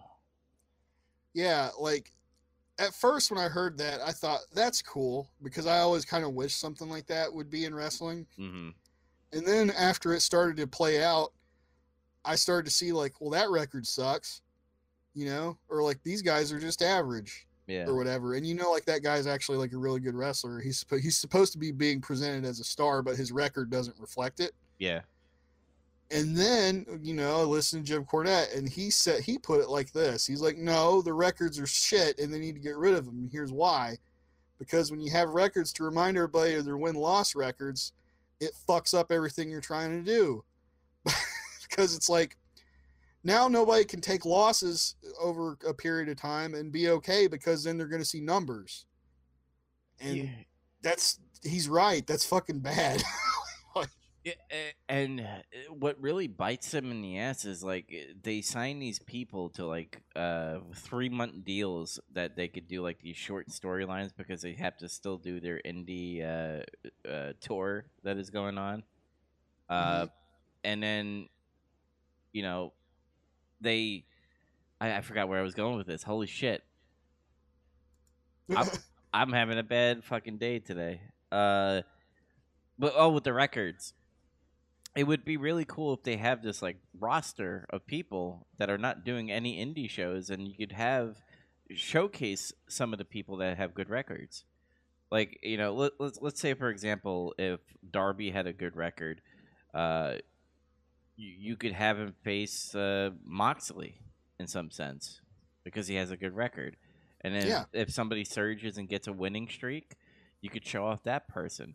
But because of they're booking them around schedules of indie shows and all that stuff, that's why you have, you know, the Young Bucks always showing up with like a seven and six record to uh, get a shot at the title. And then they always do this like shoehorning stuff where like this person doesn't deserve a number one contender match, but they're they they get it and they they go for the title. yeah, Like Sw- Swole should have been against Nyla, not Kris Stat- Statlander or Stratlander, whatever her fucking name is. you were right the first time. Yeah, Statlander. um, but yeah, it, it. I see where Cornette's coming from. Um, I still think it's a little bit unique in a sense. Uh, Maybe they'll fix it in a way where you know a person like the Young Bucks are not going after the title, but who knows? Uh, I- I think if you're going to keep doing this record gimmick, you have to change your entire booking mentality. mm, You can't just say, "Okay, you guys do this match and uh, you guys win," you know, and not put any thought into it. You have to totally change from top to bottom how you book your entire show and be mindful of how you're doing it at all times. yeah, Or you just fuck the whole thing up. The whole thing, it's like the shitty sweater. You pull a string, it falls apart. it's it's the same analogy. Um, I, I got a little bit more ranty about the psychology. The thing that drove me nuts, I think, more than the them trying to end their goddamn careers and then feeling sorry about it after the fact was like the young bucks were doing all their crazy shit. You know, they do all these moves, and then they fuck up Adam Page. This is like in the beginning of the match, and then all of a sudden, Adam Page forearms fucking Matt Jackson in the back, and he just crumples to the ground like he's crippled. And I'm like, what the fuck? They just did all this offense to him, and then Adam Page forearms him once, and he's down. the only defense I would say is like I don't remember any of the commentators bringing it up. Maybe Jr. did uh, quickly. Is that Matt Jackson had a bad back in the beginning? I Uh, remember you saying that, but like I don't rec- when we were watching it, but I don't recall them ever saying it. Uh, and yeah, I've been told that. Oh, he had some back problems. Well, okay, here's my thing too, though. If he does have back problems, Why is he doing these crazy moves? yeah, how come he can continue to wrestle like that? Like, Mhm. and he doesn't even say he doesn't even do a thing like, "Oh, my back," like you know, he kind of holds his back like he's sore. yeah, Remember when Shawn Michaels came back from his back injury, and you know he came back to the, se- the second time? hmm he'd always every once in a while you know he'd do the elbow drop or some shit or he'd kind of pause for a minute and be like oh my back. All the time. Maybe he was really sore though. I don't know. Like this is one of the best the best workers in the business but that drove me insane and uh, the only other thing i have to say about this is this match is a perfect example of what's wrong with modern pro wrestling it was indie style as it gets, and a bunch of moves that don't mean anything, and a bunch of dramatic storytelling segments a la WWE style that aren't executed properly. I agree. The end. All right, we're gonna quickly go through this card now. Uh, Yeah. Chrisley Statlander versus uh, Chrisley Statlander. You fucked up her name like so many different times. Fuck her. I don't care. Versus uh, Nyla Rose. Uh, this was a match. That's it. uh, Yeah. it was average, average at best. Uh, it was actually pretty okay until near the end when they started botching. Yeah. Like Nyla did some kind of cool stuff in the beginning. Like she did that spear through like the ropes into the ring, hmm and that that was cool. Uh, but I think they were trying to maybe insinuate that Kris Statlander was sick while she was wrestling, Oh yeah. and that might be maybe why this wasn't as good as it could have been. I'm not saying this could have been a really good match, but I think uh, I think what really made me nervous is that they were doing like a superplex kind of thing, and they were wobbling on the top rope. yeah, it was really clear that either the two of them shouldn't be doing these top rope spots, or Nyla should not be doing these rope spots at all. Because yeah, they did that superplex and it was fucking scary. Yeah. And then Nyla did the power bomb off the ropes, and that was scary too because she almost tombstoned herself. Yep. it It- was yeah. It was a mess. Uh, I really have nothing to say about this. Uh, I knew Nyla was gonna win. I don't think Kris. Uh, I'm not even gonna say her last name, but Kris didn't even. Uh, I don't think she deserves winning the title now. I think you have to build Nyla Rose as this monster uh, person, which they should have done in the beginning of the year instead of giving fucking a 70 pound woman uh, the title. Riho. Yeah, she's Yep. gone. She's. I don't think you're ever gonna see her again. Riho. But uh, I gave this a 5.5 out of 10. I gave it a 4.75 out of 10. Oh shit. Also, shout out to JR for continually shitting on this shit gimmick of Kris Statlander being an alien. Why does she have to have this is like indie garbage. Like why can't she just be like I'm Kris Statlander, I'm here to wrestle. That's better than being a goddamn alien. or I like aliens. That's why I dress up like an alien. Maybe you could give her a conspiracy theory gimmick. hmm Like she's like fucking like Mulder from X Files. She's trying to find aliens, or maybe she thinks the coronavirus is a fucking virus that China accidentally unleashed and or something, or maybe this coronavirus is something to fuck with the election. She, See, this is already more interesting than what she's doing. I mean, she could be a great heel uh, against like all the Asian superstars. Be like, your people are releasing a bioweapon. your, pe- your people. but that Whatever. The point is, she needs to quit this stupid alien shit. This is like mid early mid '90s WWF fodder. Mhm. I don't know why they, they just said, "Yeah, go if it's what you want to do, do it." Like Let's go to a match that was good, and the, the best match on the whole fucking show. yeah, and apparently people hated it.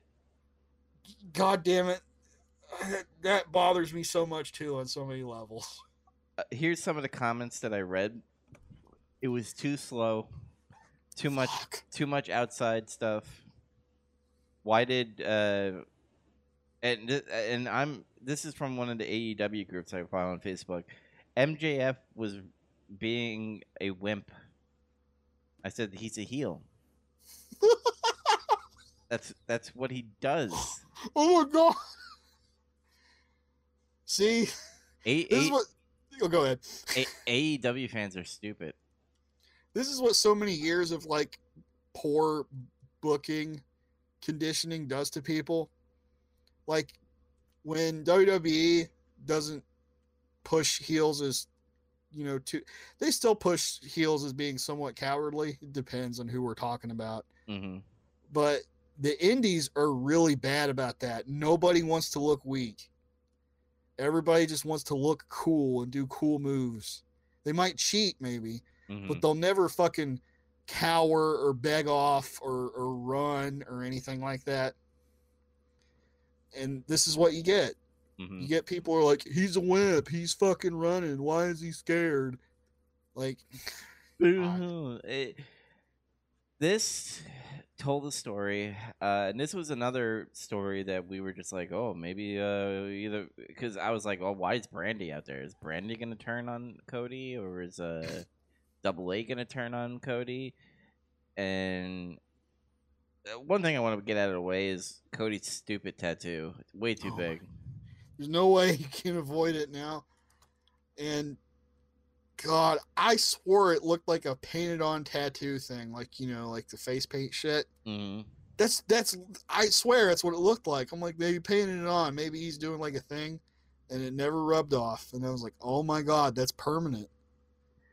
Yeah, I I wonder if that's like the start of like a sleeve tattoo he's gonna work on on his one arm. Like uh, his whole arm is gonna lead up to that tattoo. Maybe. It, it had better. That's the only way to fucking salvage that thing. Mhm. I guess you could like get it removed, right? Like that's a thing you can do, isn't it? I guess, but I don't. I, I don't see him doing it. I don't understand why he did that. I I like the you know, no tattoo Cody. Yeah, he just had like the little one that says "Dream," which is his dad. yeah. That's totally fine. Like that's fine. But like, like I'm not saying oh don't get any tat. It's whatever, man. He can do what he wants. But god damn, that was awful. Yeah. and he and he had so much real estate. That's the other thing. Like people were saying is like he, his whole body's clean pretty much. He could have put that on his arm or like something, and he put it on like this really big obnoxious spot on his neck, hmm and he can't hide it. And you got an executive vice president with like a shitty prison tattoo now. And, like God, like that's shit. Like I just I don't know. Yeah, but other than that, he uh he the match was fucking cool. Yep, it was just like a good pro wrestling match. MJF was being a heel. You know, Cody was trying to get him, and they they you know lock up and fight, and they they were throwing punches. hmm Oh my God, people were throwing knuckle arrows, and it was believable instead of forearms. And you know they try, they'd wrestle a little bit, and MJF would back off and be like "fuck" and get pissed and yell at the fucking fans. And he slapped a beer out of some fat guy's hand, and it was funny. hmm then he'd fuck with fuck with people out there on ringside, and you know there were shenanigans with Brandi, and then Arn Anderson got like bicycle kicked, and it looked like he almost had a damn heart attack. It was great. Yeah, um I'm trying to remember like it was very basic in in the match and what was going on. What he hit him with the ring, right? That was the thing. He had it in his uh, trunks. Oh, that was the finish, but mo most importantly, MJF took advantage of Cody's broken toe. Oh yeah, I forgot he And was. they, ma- they made sure to do this thing where Cody kept kind of, you know, messing with his foot because his toe was broke. And eventually he like stepped on his f- foot at some point and took his boot off and bit his toe. and I'm like, damn, that's some old school shit there. That's like, that that's some 80s, maybe 70s kind of shit. Nobody does stuff like that anymore. What was the match uh, that uh, they were in a uh, submission and he, they bit the ring, uh, bit the rope? That was um oh fuck. Oh man, I can't remember now. You brought that up. I know what you're talking about. I want to say it was like Mick Foley and No, no, that's the oh, that's the one where Ken Shamrock put him in an ankle lock and Mick Foley put himself in the mandible claw and he made himself pass out. Yeah, but they did this in AEW, and I think we we marked out because it was one of the matches. I forgot. Holy Oh, shit! I, I think it was this match. Yeah, it was this one. Like MJF put Cody in something. hmm and Cody like was just crawling, and like he put him in. He put MJF put him in a pretty impressive submission actually, and he couldn't move his arms or something, and all he could do was just kind of wiggle, Yeah. And he got to the rope and he bit on the rope, and I was like, yes, it's fucking great. Hmm. Um, but yeah, lots of stuff that just made good sense, good selling. MJF got uh, some color at some point. I don't really know what caused it. I think the production crew kind of fucked that up. Um, but he like eventually rolled back in. And he was he was bleeding, Yeah. and uh, yeah, the finish was great because MJF was like begging off. He was done. You could tell he was like spent. He was about to lose. hmm And then uh, I think Wardlow caused a distraction or something. And MJF reached into his trunks and got the ring. They kind of fucked that up too, but we caught it. Yeah. And he fucking clocked him with that ring and just fell on him and got the pin. And it was amazing. And Cody Cody loses again.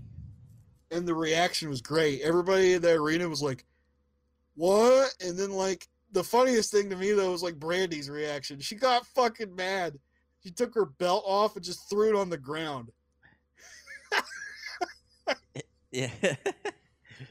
and you know what's funny? Nobody mentioned it on social media. I think me and you are the only ones that caught that. That was great. Like honestly, that was a great reaction to, to, to your husband losing to some asshole, I guess. And you know, she probably figures he got screwed somehow. Because I mean, what? She saw him get punched and he's just knocked out. No, that guy, that guy did a moonsault off a cage. Why would that? Why would a punch knock him out? Who knows? Uh, but I gave this match a nine out of ten. I gave it an eight point five out of ten. Oh shit! Look at you. All right, let's move on to Pac versus Orange Cassidy. Pack. Pac. You say Whatever. you say Pac. I say Pac. Um, I said during the live reaction, I thought this would be really stupid if uh, Orange Cassidy wins with his hands in his pocket. Um, Yeah. there were some parts that were funny. I do admit when he's rolling, uh, trying to roll out of the ring, and like Pac uh, came around and like stared him down, and then he went the other way. That was funny. That guy laughed at me actually. Yeah, when he tried, he rolled back and he was going the other way, and then Pac chased him there, and he just kind of like smiles at him like, "Hey," and he just knew he was fucked at that point. Yeah. What really surprised me is when he takes his hands out of his pockets and does wrestling moves. He's decent, He does a better Superman punch than Roman Reigns. And he took he took a fucking uh, good bump when he got thrown into the ring post, and he smacked. Yeah, that, that that ring post bump was fucking sick. It's probably the best one I've seen in a long time. hmm Like the only other person that does one really good like that, I think, is um, I think Ricochet actually. hmm Whenever somebody throws Ricochet to the post, he does this shit where he like comes at it and like I think he hits it with his shoulder maybe, but it looks like he, his head hits the side of it and he just spins in the air. And he does that sell, like that I'm concussed sell. Yeah. but uh I mean, I have not a lot of things to say. I just thought it was really interesting seeing um Orange Cassidy wrestle, and I think he should wrestle more. Uh hopefully that's where it's leading to where he's you know not doing his not I don't give a fuck gimmick, but then care when it matters maybe him getting beaten up is a slow burn of him actually becoming a wrestler. If that makes any sense. Maybe. I mean, that's the only way to like get him to a state where he wouldn't be a joke anymore. Mm-hmm. But other than that, do you have anything to say about this match? No, like all the goofy shit with him doing his pocket shit, and then them doing the lame shin kick spot and Pac participating in it Mm-hmm. instead of just he needed to just knock the shit out of him when he was doing it. Yeah. Uh, I I hated all that stuff. It was a joke. It was terrible. This is the kind of shit that like keeps wrestling from being largely accepted again. like this is why when you you talk about ratings and wars and it's like, well, AEW got got a 900,000 and you know, Raw got a 2.1. It's like that's why it's like, wow, that's sad. Cuz I can remember 15 years ago when the business was on a downturn and like a good Raw rating back then was like 3.8. Yeah, now it's like 1.0 compared to like 900,000. Yeah, or like a, or like even a really good one. I can remember like some of the really good ones, like the post uh, WrestleMania 21s, like when Batista after Batista beat Triple H for the, the world title. Like I remember, I still remember reading about that Raw rating. It was like 4.4 or some shit, Hmm. which was a really big. That was a really damn good number back then. Yeah. but Yeah, this is the kind of shit that makes the business shrink. Oh man, I, I'm going back and forth. I I changed my score from the last time because of how impressed I was with Orange Orange, Cassidy wrestling and what it could become. Uh, I gave it a five out of ten. What about you? I gave it a 3.75 out of 10. Oh shit, we're very different on that. I did not. Yeah, what the only reason I gave it that is because yeah, he kind of made me laugh a couple times, and like when he did actually try to wrestle, everything he did was executed well. It's just his gimmick is just shit. It's just terrible indie fodder, and he's realized he's not on the indies anymore. Eh, he's on a fucking national television show for wrestling. Like, this shit's got to stop if he's gonna be something. Hopefully, hopefully that's where it's leading to, where it's he's he's he's breaking his shell and he's gonna rebirth of Orange Cassidy as a wrestler and not a person that's just on the outside doing thumbs up and you know he comes in a ring for those cheap pops and shit that he does. You know, like he doesn't even have to change the way he dresses or anything, or like you know he can still act like that outside of being in the in the ring. Mm-hmm. You know, like backstage or some shit. But you, you know, it's like this thing where like, oh, if people fuck with him, or like when the bell rings, it's on, brother. Like you, you could easily tweak the character to work that way, and I I wouldn't hate it anymore because it just quit being a fucking joke. they just need to do an angle where it's like maybe he gets pushed too far one time and he gets fucking pissed and he just dispenses with all the lame ass stupid bar wrestling theatrics and just fucking beat somebody's ass that would that would get a huge reaction i think actually because nobody would expect it Yeah. like he just he just drops all pretenses of this fucking goofy character and just whips somebody's ass i think that would get a huge reaction I agree. But let's move from a sucky match to back to a good match. The Le Champion Jericho versus Jon, or how uh, Jon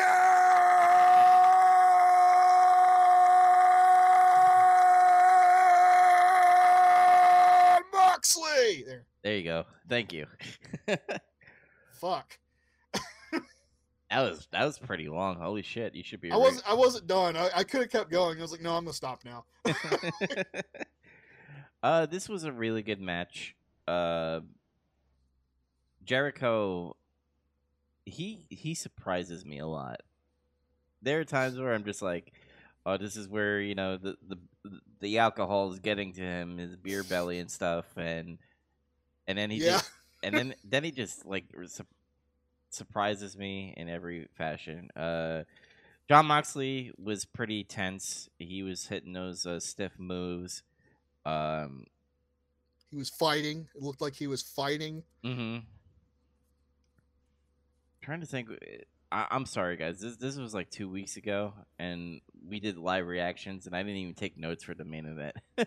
I didn't take notes for like the last three matches because like they all made it was either there wasn't much I could say about Orange Cassidy and Pac, And Cody and MJF was just like I remember it so well because it made such a positive impression on me. I didn't have to write anything down really. hmm This one I had a technical difficulty because fucking Bleacher Report's website is shit. I'm not the only one that has issues with it apparently. It's a terrible platform.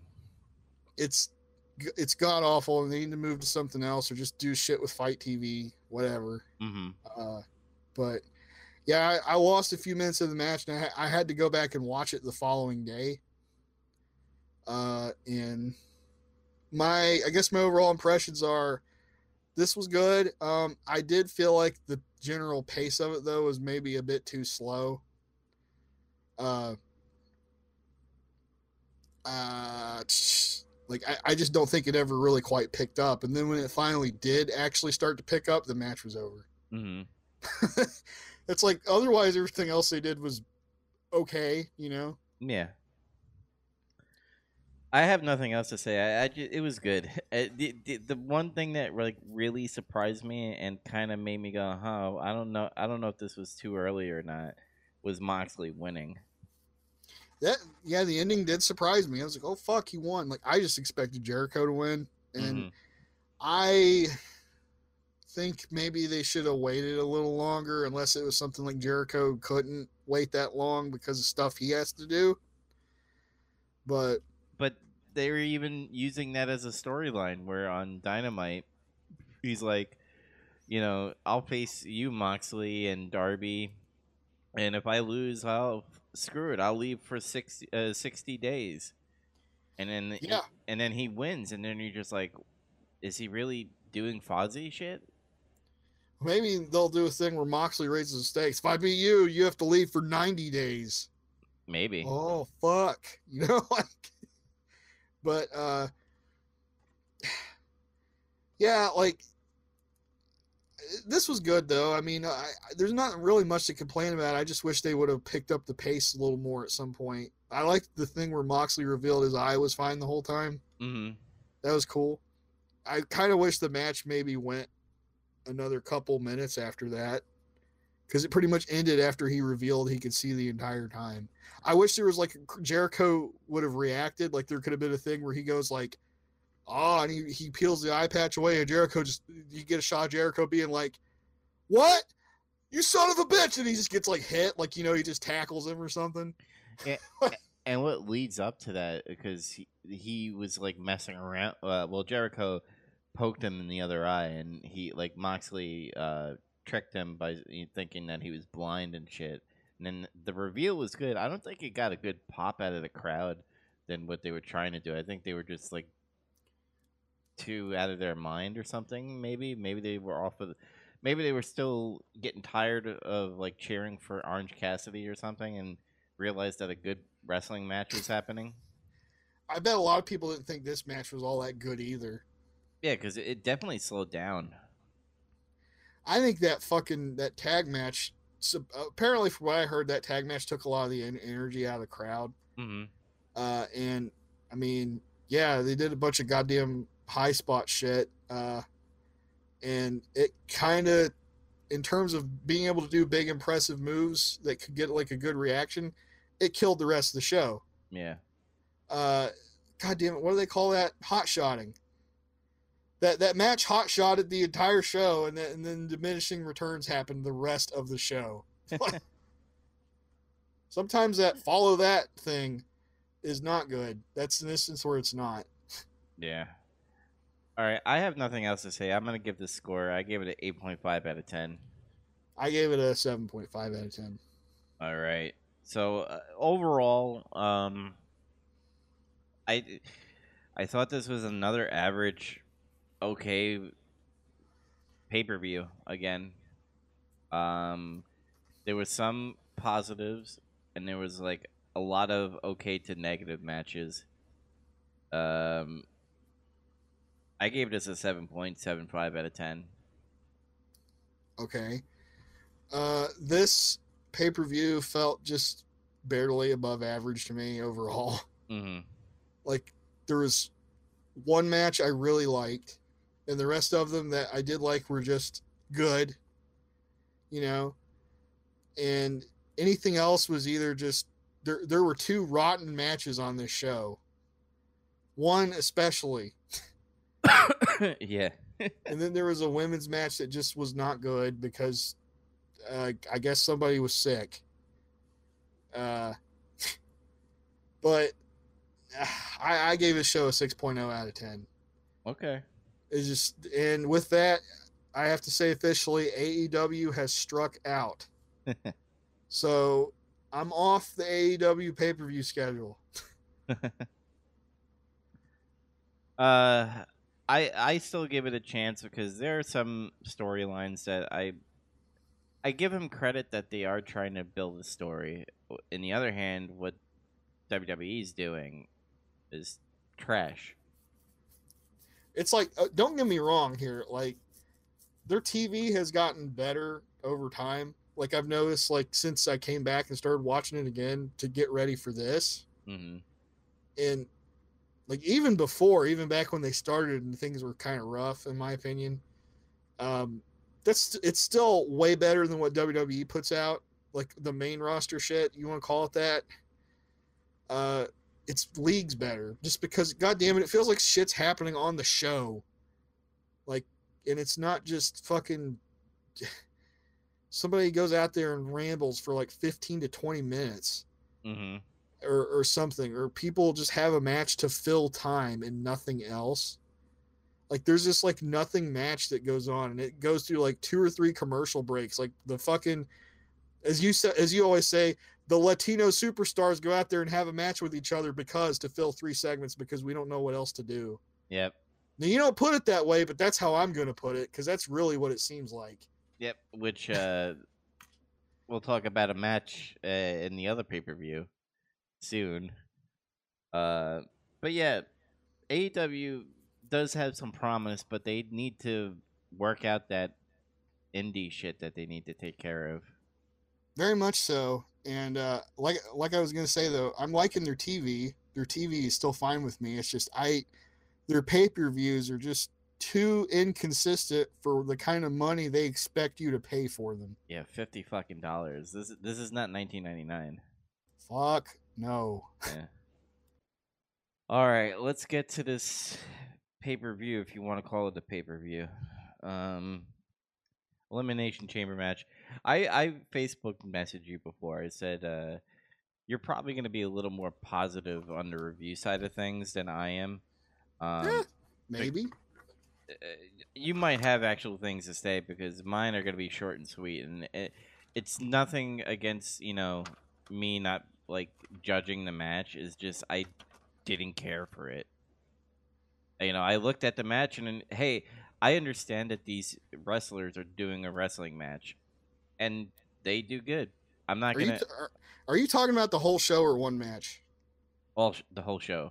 Uh, okay. There, there are two matches that I thought were uh, decent. Uh, and what's funny is I didn't even get to see one of the good matches, and that's Daniel Bryan versus Drew Gulak. Dude, you got to go back and watch it. Yeah, that that, It's it's actually pretty good. that probably would uh change my score a little bit. Uh, but I I watched it. but t- tell about it. What what happened in that match? Okay, so apparently, I'm just going to go over the build up very shortly. I had heard that there were stories going around that Daniel Bryan was wanting to do certain short programs with certain people. Uh, basically, people that he's known in the business for a while that happens to be in WWE, like Drew Gulak, Mm-hmm. and uh, he's he just wanted to do a program with him, just to do something with him and get him some exposure outside of you know 205 live or something.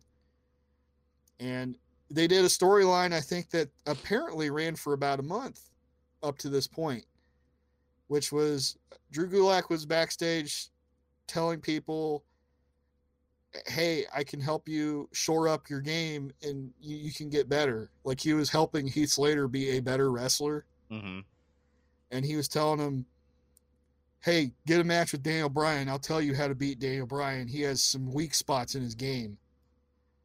It's like, see, this is already kind of interesting because it's really fucking different from Yeah. a lot of stuff WWE usually does. But they don't showcase it at like good. They- Yeah, it was well, it's on SmackDown, and I haven't watched SmackDown in forever. Yeah, and they they treat it like it's a a low tier like card, and then it it's annoying. I, I'm I'm not saying like make a main event, but you know you have Daniel Bryan who's a fucking world heavyweight champion, well, an ex world heavyweight champion. Daniel Bryan's a star, man. Like, yeah, he's. He, I'm not saying like this is beneath him because, you know, eventually every wrestler, if they're smart anyway, or they're you know not selfish assholes, hmm they get into the, they get into that spot to where they've been in there for a while and they're over, and maybe, maybe they want to help somebody else get over or do some shit with somebody just to be interesting. And it not it doesn't have to be about a title a title or anything, and that's what this is. Um, but yeah, eventually this would lead to uh, you know Heath Slater has a match with Daniel Bryan and he actually gives him some problems, and it, it led to somebody else, and then eventually it led to a convers- conversation confrontation between the two of them, and it's like let's have a match. I'll show you I'm a better wrestler than you are. Okay, and this is Daniel Bryan versus Drew Gulak at Elimination Chamber. it was a submission match, right? No. It was Oh. just a match. There was no stipulation. What, did- what, did did they tell me it wrong in uh, fucking Wikipedia? Those Uh, motherfuckers. I don't I don't nobody said it was a submission match, I don't think. Did it end in a submission? Maybe. It did. Okay, maybe that's why. Okay. but like this whole match, the way the way it even like went, is also drastically different from what a typical WWE match is. Mm. because it was all there was a lot of mat wrestling and it was very counter based. This would be more like something you'd see in NXT probably or the Cruiserweight Classic. would you like to see Daniel Bryan be in NXT? I'd like to. I mean, I don't. Man, I- don't know if he'd go for going down there permanently. Maybe he would just for the sake of. I feel like it, he's at a point in his career where I think he just wants to do stuff that's interesting to him or fun. That's kind of like the feeling I get from him the past few times he's talked out of character. Mm-hmm. Um, so maybe he would go for that just so he could go wrestle Adam Cole or Tommaso Ciampa or Johnny Gargano or something or Finn Balor. That's a match that's never happened as far as I know. Or bro? Or Bro. or Pete Dunne. He could have a match like this with Pete Dunne. Mm-hmm. Um, yeah, it was a lot of great mat wrestling and them countering each other and trying to get advantages. It was cool. Uh, This was a little slower paced than that NXT stuff, I'll say. Okay. uh, it there was spots where Gulak started working on Bryan's neck and he started selling it, which was good. And then there was a high spot where Gulak did this high angle German suplex and it literally looked like Daniel Bryan landed on the back of his head. Oh, jeez. It was brutal. And he so I think he was fine. I think he just did one of those deals where you land on your shoulders, like really high on your shoulders Mm-hmm. but god damn it, it looked like he hit his head and he sold it like a million bucks. He started twitching and shit. and I was like, oh man, this is awesome. then they do like the the Tiger Mask Dynamite Kid super or suplex spot to the outside, and that's when I saw that idiot comment. like after the show was over, well, Cody and MJF did this two weeks ago, and I was like, you fuckers, this is an old ass spot from the '80s. Ugh. Um, let's see. Then there was a super inverted suplex from the top rope from Gulak to Bryan to fuck his neck up more, mm-hmm. which was sick. And then he turned it into a dragon sleeper after he hit it. And eventually, Daniel Bryan just fucking elbows the shit out of Gulak to get out of it. Like they, they just hit, they were beating the fuck out of each other towards the end of this match. And then he just forces him into a yes lock and he just elbows the shit out of him and like fish hooks him and pulls his head. And Gulak just fucking passes out and he loses. I notice a lot of submissions now these days. Like everybody passes out now. Nobody actually taps. I think that's because of uh, Vince's mentality about tapping out and the way that they treat it in WWE, which is uh, like when you tap out, it's embarrassing. Mhm. It's like you gave up.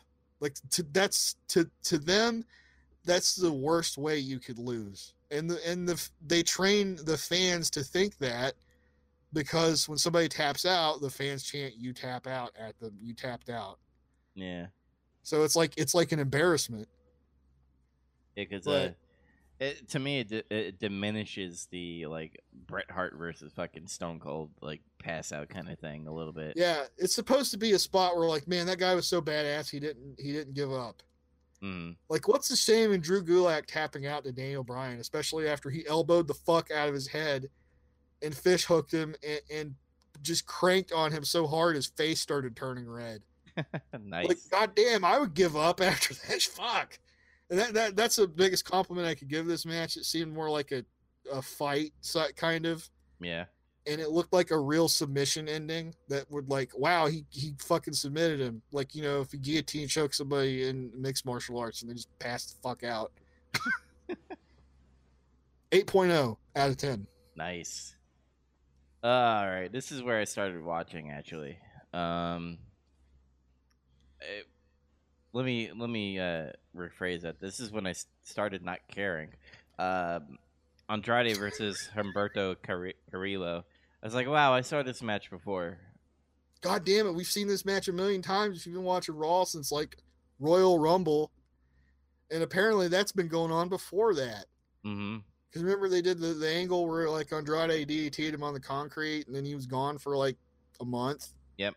so i think they've been feuding since december And it, this match was really again, great competitors. I know they could wrestle. Um, I just don't want to see this match over and over again. Andrade, it- like you brought up before, the Latinos facing the Latinos. Why does it have to be that?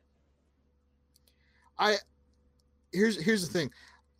I'm not saying don't do that because clearly it's an advantage because you have two guys that work primarily in lucha style Mm, and they've learned American style so that they can kind of blend it to an Americanized lucha, I suppose. yeah, And the, since both these guys have that kind of background, they can complement each other and work really well together. Uh, which is like that's what you see when you put Rey Mysterio against Eddie Guerrero or against Andrade. Mm-hmm. And, but they've done it to death. They've drove it into the ground. It's this shit where it's they're just like autopilot booking. yeah. But what happens is that led to Rey versus Eddie Guerrero. But the in between before that big matchup is Eddie Guerrero facing other people instead of just other, you know, the same feud over and over again. And that's what WWE always does. It's like, why do they have to face each other? I remember in the Attitude Era, uh, you know, like if there was a match between The Rock and Mankind, like The Rock would go to commentary and watch Mankind face other people. They kind of do that here and there, but like now, like in WWE, the, the thing is the rubber match. They always have to have, you know, one guy win, the other guy win, and then they finish it in the pay per view. Why does it have 50 to? 50. Yeah, why did why do they got to do that? Uh, They they they should be saving these moments like uh for example i'm kind of jumping around a little bit uh, even though i think the feud uh, who knows about this feud but aj versus undertaker. There should there should never be an aj and undertaker match uh on like raw and smackdown and then finish it in like uh, wrestlemania. Even though they're not doing that because taker would never do that he always does his shit at wrestlemania. You should always save the match for the big show. And I'm not talking about WWE Big Show. I'm just saying like the Big Show and like a, as a pay per view, because you got to treat it like a UFC and a, a boxing match. Th- This is the reason why you're paying for this match. Stop giving these matches for free on TV. I agree. and it, it's really annoying. And with with, uh, with Andrade and Hum- Hum- Humberto, um, I hope this leads to Andrade facing Garza because Garza is going to be like the new uh, Selena Zelina Vega toy that she's going to be like the manager of. Pretty much saying like, "Oh, Garza's better than you. He knows how to win." That or maybe make him a tag team. I Yeah. feel like they could maybe be a pretty good tag team together. Yeah, but that that division. I know it's rough, but hey, I just threw him a bone here for potentially a good tag team. yeah. Um, I like that. The, like I've seen this match a whole bunch, and I'm like I'm bored to death of it already because of that. hmm Uh, and it's not like neither guy's bad or anything or, or anything like that. And it, like even just watching him face Garza for like a month because Andrade was suspended, Yeah. That still gave me fatigue because this was a continuation of that feud. This was just like a stopgap, just to continue. Um, I, this started out really aggressively, which shocked me, and I, I liked that. hmm But eventually, it just de-evolves into like their stuff that I've seen a bunch of times. Didn't Andrade went on a uh, a fucking roll up or something like that? Uh, yeah, it, it, he, he did, and I'm just gonna say this is probably the best match these two have had so far up to this point that I've seen. hmm But it lacked selling in the end, which I thought was like, you know, bad. That was like a gaffe there. Yeah. They started hitting each other with big high spots moves, and this they both stopped selling. And it just went to like, oh, roll up. What?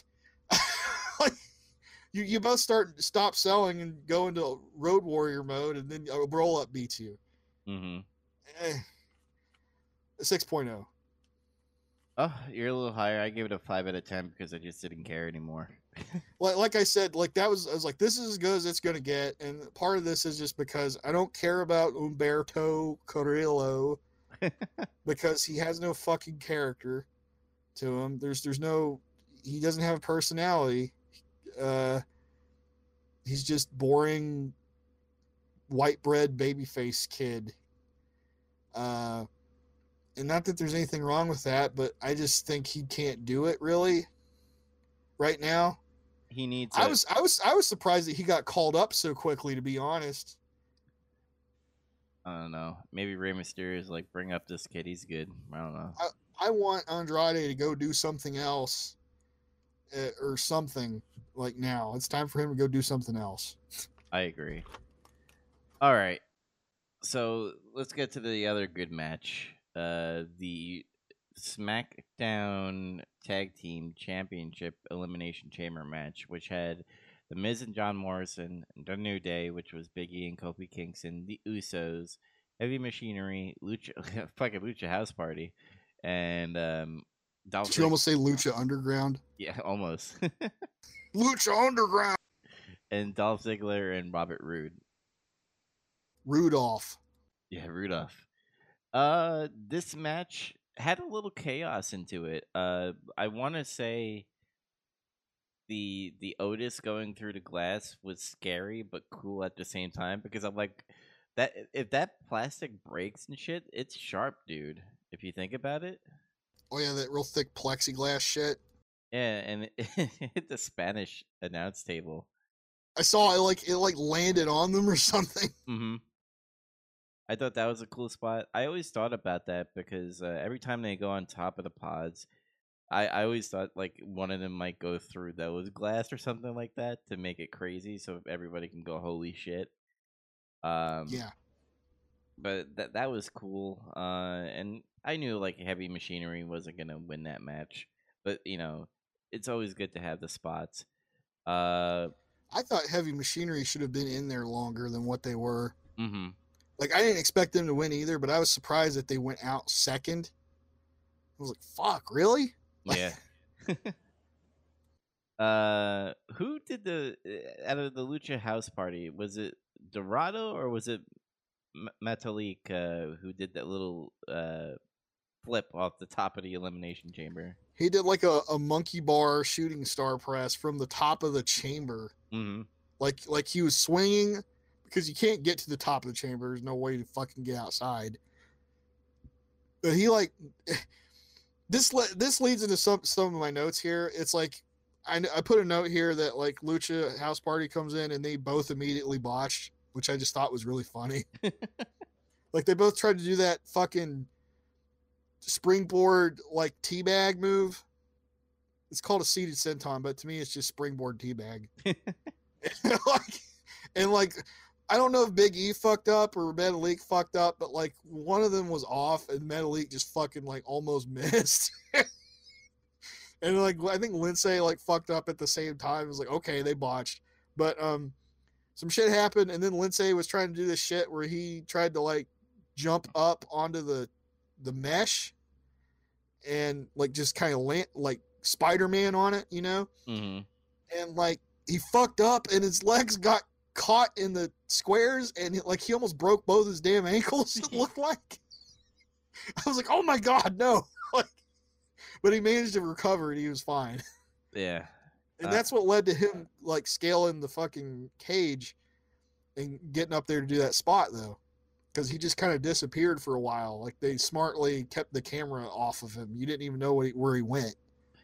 Yeah, because once all the teams were in the ring and shit, like I was like, why are they bunching up? Is and then out of nowhere he like came from the top. I'm like, holy shit, I forgot about him.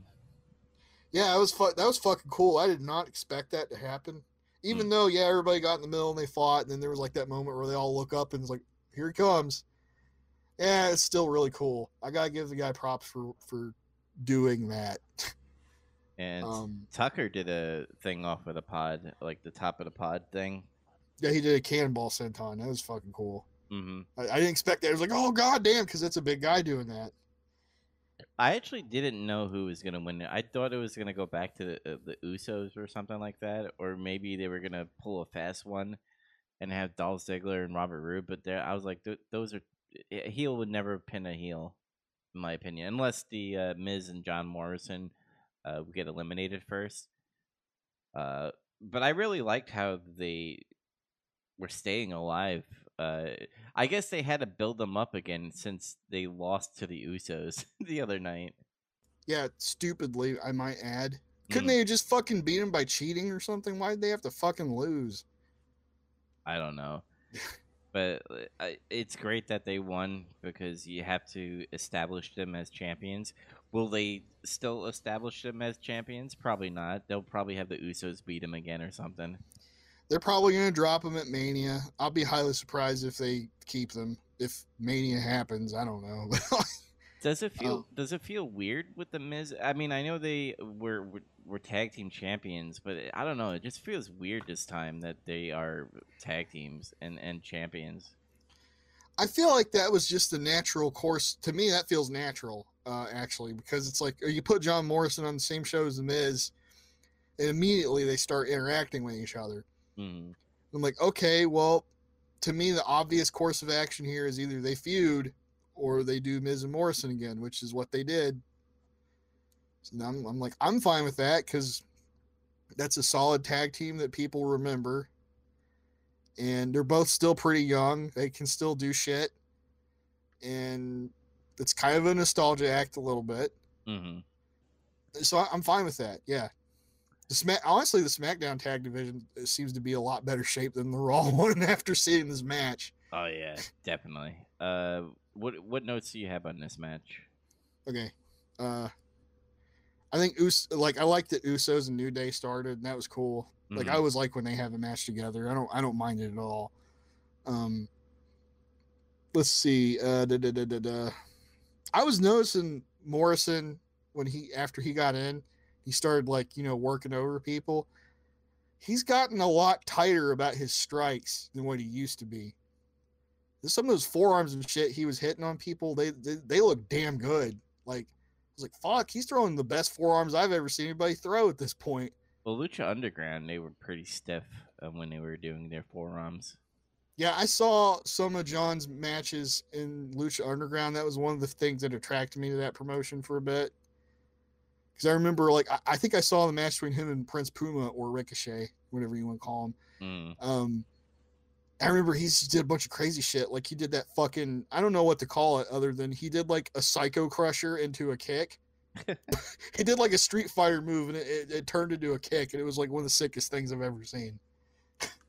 but like, um, there was a, a cool super Hurricane spot off the top of the pod from Metalik to Morrison. hmm That was nuts. Otis was super over in this match. This is part of the reason why I was like, why did they take them out so early? Because Um, I think Vince just sees him as a fat guy. He's Yeah. just a funny fat guy. yeah. Um, here's that spot where like Ziggler, like I think Otis was trying to get Ziggler and he he climbed up to on top of the one of the pods, and then Tucker's climbs up on the other side as he's like, "Ha, you can't get me because you're fat."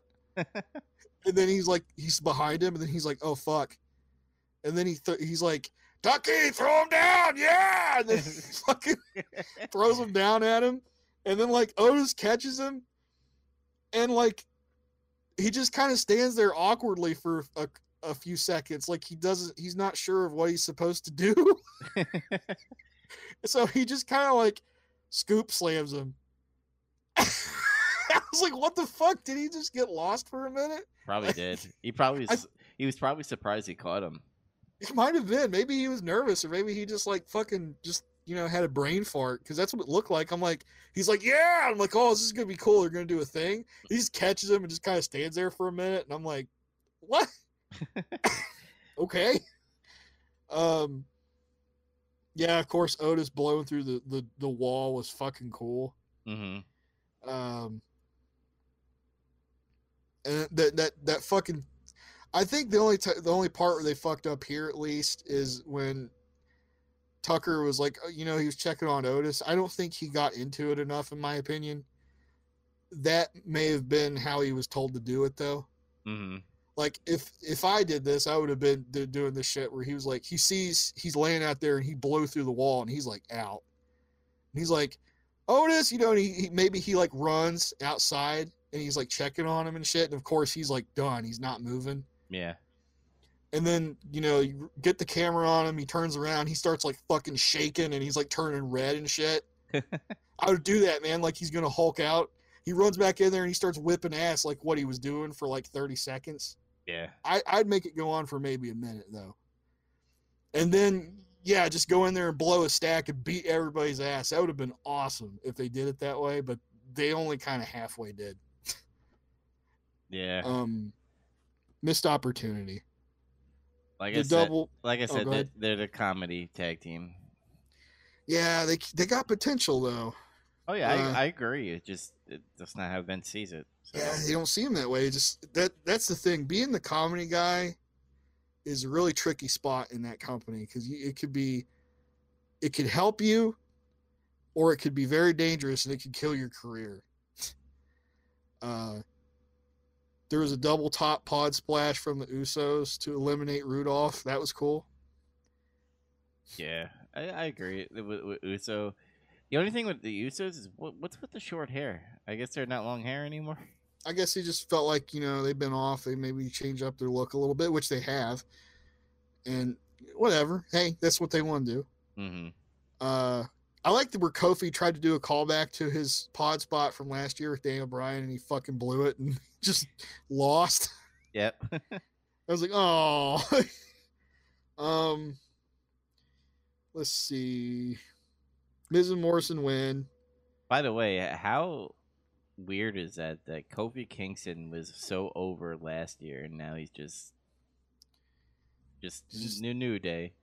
It's just the way they booked him. They didn't. I don't really think, in my opinion, they really committed to his push because it was just like maybe Vince was like, "Yeah, I'll give you this moment, pal. You know, here you go." It's like that, you know. It, what's the word I'm trying to use? Complimentary title run. Mm-hmm.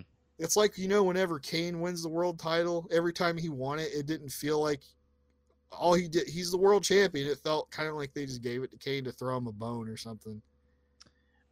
I guess you're right, but it's just weird because I remember that match where like people wanted because it was supposed to be Ali versus fucking Daniel Bryan. Yeah, that's that's really weird to think about still too. That Ali's just totally out of it. Yeah. Like, um, yeah, this was a pretty surprising match though. There were a lot of high spots I didn't expect in this match. Uh, and then after the thing was after this match was like ended, I was like, this other chamber match is not going to be able to match up to this at all. Nope. And they they fucked up severely by by doing this the way they did, in my opinion. this should have been the main event. Yeah, that gets into that gets into something else though. But uh, what did you give this one? Eight point two five out of ten. I gave it eight point seven five out of ten. Okay, cool. All right, AJ Styles versus Aleister Black. Yeah. I don't know how they got here. I know how they got here. Tell me. Okay, so Aleister Black was walking around backstage one time, and this was after Gallows and Anderson, the best tag team in the world, lost a match. And I'm just gonna say it. And AJ was back there being like, "What the fuck, guys? Come on! Like, we're the best. We're the club, you know." And then Aleister Black was just walking by, and then AJ's like, "What the fuck's your problem, man?" and you know, Aleister Black is socially awkward because he's a goth kid, yeah. and he's just like, uh? And he's like, "Shut the fuck up!" So they just beat his ass. That's that's pretty much what happens. Not that not that verbiage, but that is literally what caused this whole thing. Yeah, but it's so weird. Like that. I mean, I guess I give him kudos for having like building a story, but like, hey, look, this is why they're having a match. It was a really weak reason to start this feud, in my opinion. hmm Uh, because it just seemed like they were pissed off, and then that guy was walking by, so they decided to beat his ass. That's literally why this happened, and it led to like a really a couple of really not good matches on Raw with Aleister Black, in my opinion. Like they had, he had this like after that beatdown, he had this match with Eric Rowan, and they're still trying to push that spider thing. Yeah. By the way, the spider story is dead. Drew McIntyre squashed it, so it's dead. Thank God. There was some dumbass on Twitter who's like a wrestling journalist. I, I can't remember this dude's name, but he was being such a fucking insufferable douche about this. And he was trying to say, What how how come they're trying to push Drew McIntyre as babyface when he squashed Eric Rowan's pet? It's like motherfucker, you know that's a fake spider. Quit it. Stop being fucking stupid. Like what the I don't know. This shit fucking irritates me sometimes. But I, it's kind of weird that he thought that was a real spider. he knows it's fake spiders. Like he's just being like a twat. Like you know, it's like when people try to like make something into something else. They're trying to like you, you crush. I don't know. It's stupid journalist shit. Yeah. Anyway, uh, yeah, that led to a really awkward match between those two, where Aleister Black, despite being assaulted backstage, Eric Rowan could not beat him. which is like really, really embarrassing, and it buries him. And then I hated, I hated that match. And then they had a match, a gauntlet match on the following Raw, and it led to this. Here you go. Yeah, and it's AJ's AJ's starting to get into that typical, you know, I'm just chilling with these moves kind of thing because it's very repetitive. Uh, sometimes he does flash the you know the top rope stuff. I think he's not hundred percent yet. I think that's why he's kind of doing stuff the way he's doing it lately. hmm It's it's allegedly it's what I've heard is yeah. Because if you notice, he's mostly staying on the ground lately. Yeah, I I got I got- and I'm being truthful. I got really bored and my brain turned off. And the only time it turned back on, I was like, "Oh, the Undertaker's here." because you know you got to build up that mania that might happen or not. Um, where I think because this was a no disqualification, um, Luke Gallows and Carl Anderson were beating up Aleister Black, and then the Undertaker came and fucking choke slammed them, and then pretty much Aleister Black won because of the Undertaker. Yeah, which I, it's weird because you keep hearing like Paul Heyman likes Aleister Black and he's wanting to push him or something. But I'm mm-hmm. like, how did this get him over though? Like, how did any of these three matches get him over that I that we just talked about? One, he gets his ass kicked, and he sells the entire time, and he sells well, by the way. But he beats a giant after having his ass kicked in an awkward match. And then he has a gauntlet match against the OC and he loses it. and, then- and here he wins because the Undertaker helped him. what the fuck did this do to, to benefit Aleister Black? Did nothing. You know, eh, with the feud with AJ versus Undertaker is interesting because I kind of want to see where it goes. I want to see how AJ is going to carry Taker in in the match. Um, but at the same time, I think it should be Aleister Black versus the Undertaker. Oh shit. Yeah, he's not in that position though right now. Yeah, I saw I don't remember where I saw this, but I saw a pretty good alternative proposition here, which would be Aleister Black and the Undertaker against the OC. mm, and I was like, "Oh, you know that would actually be kind of kind of cool because you get to see Undertaker wrestle, but he's in a tag match, so he's not in a single, uh huh. so you don't have to worry about him fucking dying or something." Like, so Aleister Black is teaming up with the Undertaker, so he's getting a rub. Yeah, I I don't see AJ like Styles uh, clash and uh, fucking the Undertaker. No, he's a little too tall for that. Yeah. But I was like, yeah, you know, maybe that would be a good idea. I don't think that's what they're gonna do though. hmm Uh, I got notes for this match, not a ton. All right, uh, shoot him because I don't have any. Yeah. Uh, again, Aleister Black does awesome selling. That's like one of his best attributes, in my opinion. Yeah. Uh, there was a spot in the match where AJ kind of had him on the ropes. He was getting heat, and he, AJ recently won the PWI uh, Wrestler of the Decade award.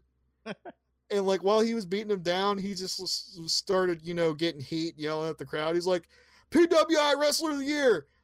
Come on, what the hell am I doing here?" it's like that's cool.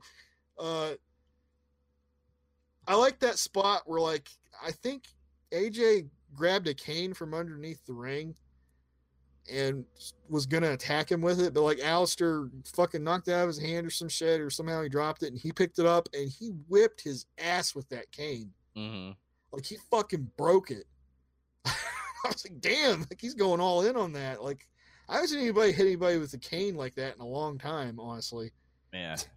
So that was cool. Um, I like. I gotta give props to AJ for busting out the Brain Buster. Hmm Uh, he did. He hit it here too, and I'm like, fuck. Like I'm surprised they let him do that move. Really. Uh, I guess they just trust him so much. I don't know. That's the only thing I could think of because that's not really a move you see on WWE ever. and he's pretty safe when it comes to that stuff. Yeah, I mean, in my opinion, AJ Styles is up there with like I don't know Shawn Michaels or something in terms of execution. hmm or Bret Hart maybe. um, let's see. I like that spot where AJ tried to tombstone him after he went for a Lionsault. He countered it. That was fucking cool. I think they should have done it. Yeah. And then he just maybe kicks out because it's AJ Styles doing a tombstone, not the Undertaker. It's a shitty tombstone. Um, Well, to be fair, said- to be fair, Taker does a, a great tombstone even- because that's his move. that's a big man move in my opinion. hmm Uh, I liked where they set up the table and it paid off. Aleister did a meteora through the table on the outside. That was cool. hmm Uh, yeah, you talked about the shit where Undertaker appears. They did all that, and that was the ending. Uh, props to Aleister for his selling. Pretty good, but I think they could do better. It's still clear that AJ is not 100%. Yep. And I just I my final notes was this is like I said they're both good competitors. I don't know why this became a pay per view match. Uh, so I gave it a six point five out of ten. I gave it a 7.0 out of 10. Okay. because I thought it was good. It could have been better knowing I know AJ's still not he's still kind of hurt. But it did sort of feel like maybe a, a match you could have had on a main event of Raw. Mm-hmm. Sort of. It was good. It's just it could have been better. Yeah. All right.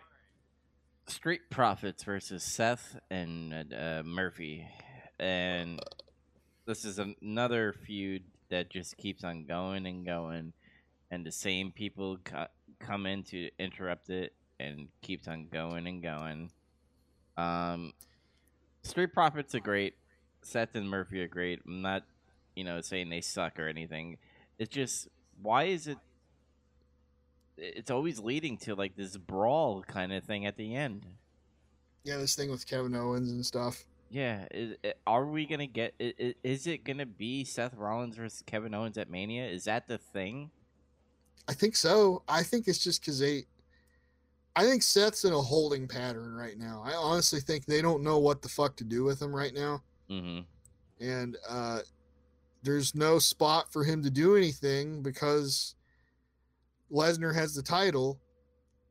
Hopefully, Drew can get the title off of him and have a normal title run with no terrible injury luck or something, and they can start to do things again. That's the only thing kind of sucks about Lesnar being champion Yeah. uh, is that you can't just do normal programs. Like Seth's just kind of out there fucking in the wind with nothing to do, and he can't even go after. I, why can't he go after the U.S. title? I know Andrade is supposed to be a heel and Seth's a heel, but like, fuck, I think it would be better for him to have that right now. That or the Intercontinental Championship. That's on the other show. Oh yeah. but uh, uh yeah, uh I I noticed the crowd was fucking dead in this match. it's because of the tag team uh, chamber match. Yeah, I think that that killed the show too. Uh, God, what else? What what do I got here? Montez Ford's always fucking great with his athleticism and shit, man, and all the shit, shit he does in the ring or when he's doing promos. Mm-hmm. That guy can be a singles dude. I think he's got that potential for sure. I always like when he shakes the ropes. He does the Ultimate Warrior rope shake, but he does it way too long Yeah. to where it's funny. he knows what he's doing. But um, there was a spot that pissed me off where Ford did a dive to Murphy and Rollins mm-hmm. on the outside, and Seth got up from it right after taking it, ran and got up on the apron and fucking no sold it, and it pissed me off. He no sold a dive. Yeah. God damn it! Come on. Uh, this this ma- at times this was like a good tag team match, but then there was like a lot of spots that were going on, and I was getting annoyed because I yeah, knew like the War Raiders came out and it fucked everything up, and the AOP came out and then they started fighting each other. yeah, and it, it- that's when my brain turned off. I was like, I don't care anymore. Th- Yeah, This, this elimination chamber match. Every time I was like, oh, you know, this is pretty decent, and then something happens that we've seen on TV for literally two months or maybe a month, and I'm just like, yep, don't two care anymore. Too much. three months even. Mm-hmm. Yeah, the ending of the match was Kevin Owens comes out through the crowd eating popcorn because he wasn't booked tonight. and he like sits there and eats popcorn and distracts Rollins while he gets fucking pounced by Dawkins into the fucking barricade, which looked nasty. That was fucking brutal. Because I was thinking, I was like, man, does Seth Rollins know he's about to get fucking run over? And then boom, I was like, oh, that, was, that was cool. I, I admit that was cool. Then he fucking I- I don't remember how the match ended now. I think I think he stunned Rollins and it caused him to get pinned, right? Yeah, something with uh, Kevin Owens, uh, either distracting or I, I don't think he hit him with the popcorn, did he? No, no, he like fucking just dropped it or some shit and stunned him. I think Mm-hmm. it. Uh, this is bad because I can't remember the end, and it's it's very telling about this match. like, I I remember how Seth sold it. Like, hang on, let me double check. The uh, oh no, no, Street Profits finish Murphy off in the ring after Rollins gets fucking leveled. That's what happened. So, at, good thing I wrote that down. After that happened, Rollins was in the ring, and I think Murphy rolled to the outside, and he was just unconscious. And he's like, "What happened? What happened?" And then Kevin Owens lays his popcorn down very carefully, so that it doesn't fall over. And then he stuns him, and Seth Rollins does that awesome Peter Griffin Family Guy cell where he's like, his his arms all up on his back, and he's in this awkward heap. it's fucking great. But other than that, honestly, this match came off like a Raw match, especially with that goofy spot where Owens comes out munching popcorn. yeah, I'm like, what? This is just Raw shit. I gave this a five out of ten because I just didn't care. A five out of ten is average because uh, it was a good wrestling match, but like the the storytelling in in this is is boring. What do you got? Zach? Sorry, I was changing my score there. I was Oh. thinking because of what you said. uh, I'm, I I brought my score down. It wasn't really high anyway, Mm-hmm. but uh, I give this a 5.75 out of 10. Okay. I I originally had 6.25, but like it was like looking back on it, I'm like this was it was nothing was really wrong, other than it being like a raw match. Mm-hmm. It's just fucking boring, honestly. There's no investment here. Speaking of another uh, Raw match, um, SmackDown match. yeah, fucking hate the brand split stuff. Um, so there's a handicap match, which was Sami, uh, Nakamura, and uh, Cesaro versus Yeah. Bra- Braun Strowman. Here's the thing. for I- the IC title. pretty icy title. I'll say it right. I'll say the ending right away. Sami pins Braun. Yeah, they triple team him and he gets the pin. I think is what happened, right? Yeah. But I'm confused because how they are saying it online is that Sami wins, but they all took a picture together holding the title. Yeah, So, but S- Sami's officially recognized as the champion. oh, okay. So they're all three of them are not the champion. No, it's just Sami is. How how like uh, how do you book that? Like, did they all agree that Sami's gonna be the guy, or like, because if I'm Cesaro and if I'm Nakamura, don't don't I want the title? I I heard allegedly that's what this is going to lead to or something. Is I I mean somewhere or that or it was a fan theory and it made a lot of sense. I mean, it made a lot of sense for what WWE likes to do anyway. Mm-hmm. Uh, I yeah, I guess they were doing like a weird handicap tag Freebirds rule. Maybe he was legal. I Mhm. think he was legal. Uh, and he got the pin. I remember him. I thought I remember him saying something before the match. He did like a pre-match promo. He was saying, "I'll win the title and I'll give it to Shinsuke because that's where it needs to go." Well, he did win the title. Mm-hmm. Now he's gonna give it to Shinsuke. So you see, they already set this up. Maybe. It's gonna be at the performance center.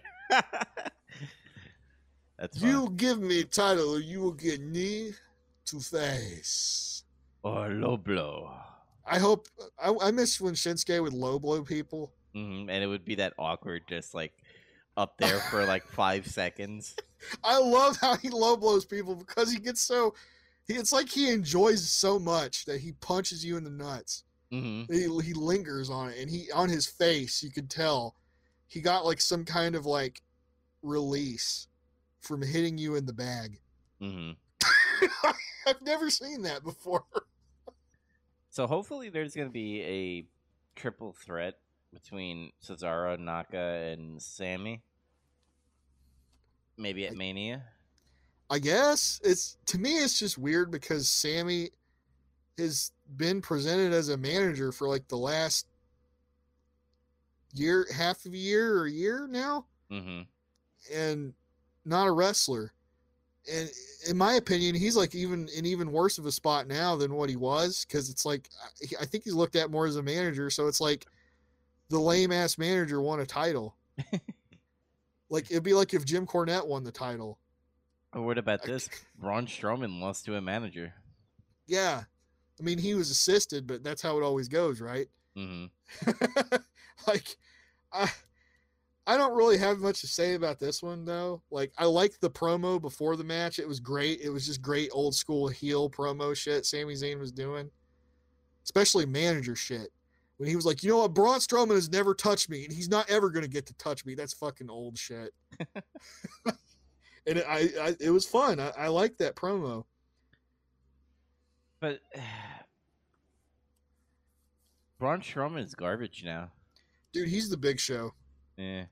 he is in the big show spot. It's official. It- Like it's really sad though.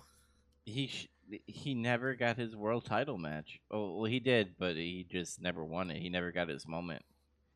No, it, it, he had so many start and stop pushes, and it's like big. It's like Big Show. I mean, until they give him a, a title, maybe he'll get a title match way later, like how Big Show did, and he'll actually win it. You know, hmm Big Show was there for a while before he actually ever did like get anything. You know. Yeah. Uh, but I can just see it now. Braun Strowman's the next New Year's baby. On that note, I give this a six out of ten because the swerve of Sami winning was kind of like eye opening a little bit. I kind of want to see where it goes. I honestly gave this match a 4.75 out of 10 Oh, jeez. because it's just like, really, y'all are doing a handicap match for the IC title. Braun's only had it for like a week, hmm and he just lost it. I know he got triple teamed, but still, it's like he's been beating these guys' asses, and Sami Zayn is a manager. He lost. And I like Sami, and I'm honestly glad he finally got a title. Like, you know, somebody put up a stat or some shit. It had been like five years since Sami Zayn won a title. Jeez. And it's like that's back when he won the NXT championship, and then Kevin Owens beat him in a month. Fuck. like I still that remember. was a long time ago now. I still remember when he got power bombed on the apron. That was fucking nasty. God, that was awesome. That was a great angle. I loved that. Yeah. Uh yeah, I don't know. I mean, I, I like Braun Strowman, but I feel like he's in the big show spot, and I like everybody else, but yeah, He'll be in catering soon. I guess. All right, main event time. Here we go. So we had the women's chamber match. Um, again, I don't know why they have to make things predictable. We all knew who was gonna win. Yeah, Unless they were gonna do some kind of type of swerve where Ruby Riott was gonna face fucking Becky Lynch. no, that was never. Yeah. um, but it, th- again with the booking again, uh, Shayna Baszler was ha- struggling with Kairi Sane. That's what pisses me off about this because this is so ass backwards. This that she looked, she struggled to beat her on the Raw before this, and then it's like now she just fucking murders everybody. Yep. like honestly, she should. I like Kairi Sane, and I don't think anybody ever says has anything bad to say about her. Uh, she's great, but she's a tag team wrestler right now, and honestly, she's kind of Asuka's henchwoman. Mm. like, like really, and ba- Shayna Baszler should have beat her in like five minutes. That's what should have happened but it didn't. It went for 15 minutes or something. Yep. And it- now, don't get me. Here's here's the thing. I'm not complaining about what happened in this match. This is what needed to happen. Yeah. It's it's. I'm not. A, fa- I don't like how they executed it exactly. Like I think instead of sitting there waiting for the timer to run out and having a bunch of dead air, when nobody else is in the match, they should have just went ahead and released the pod. Why waste that time? Yeah. I think I I messaged you. I'm like, oh, are they not? uh, Are they waiting on a timer? Like, what is going on? It's like, yes, they are. And it's like, I'm like, why? Like, just go ahead and just do something like, uh, well, it sounds like the officials backstage are calling an audible, and we're gonna go ahead and see who else is gonna come out. And just do the thing, do the shot over the pod, show the light flashing. Liv Morgan comes out instead of waiting. What the fuck?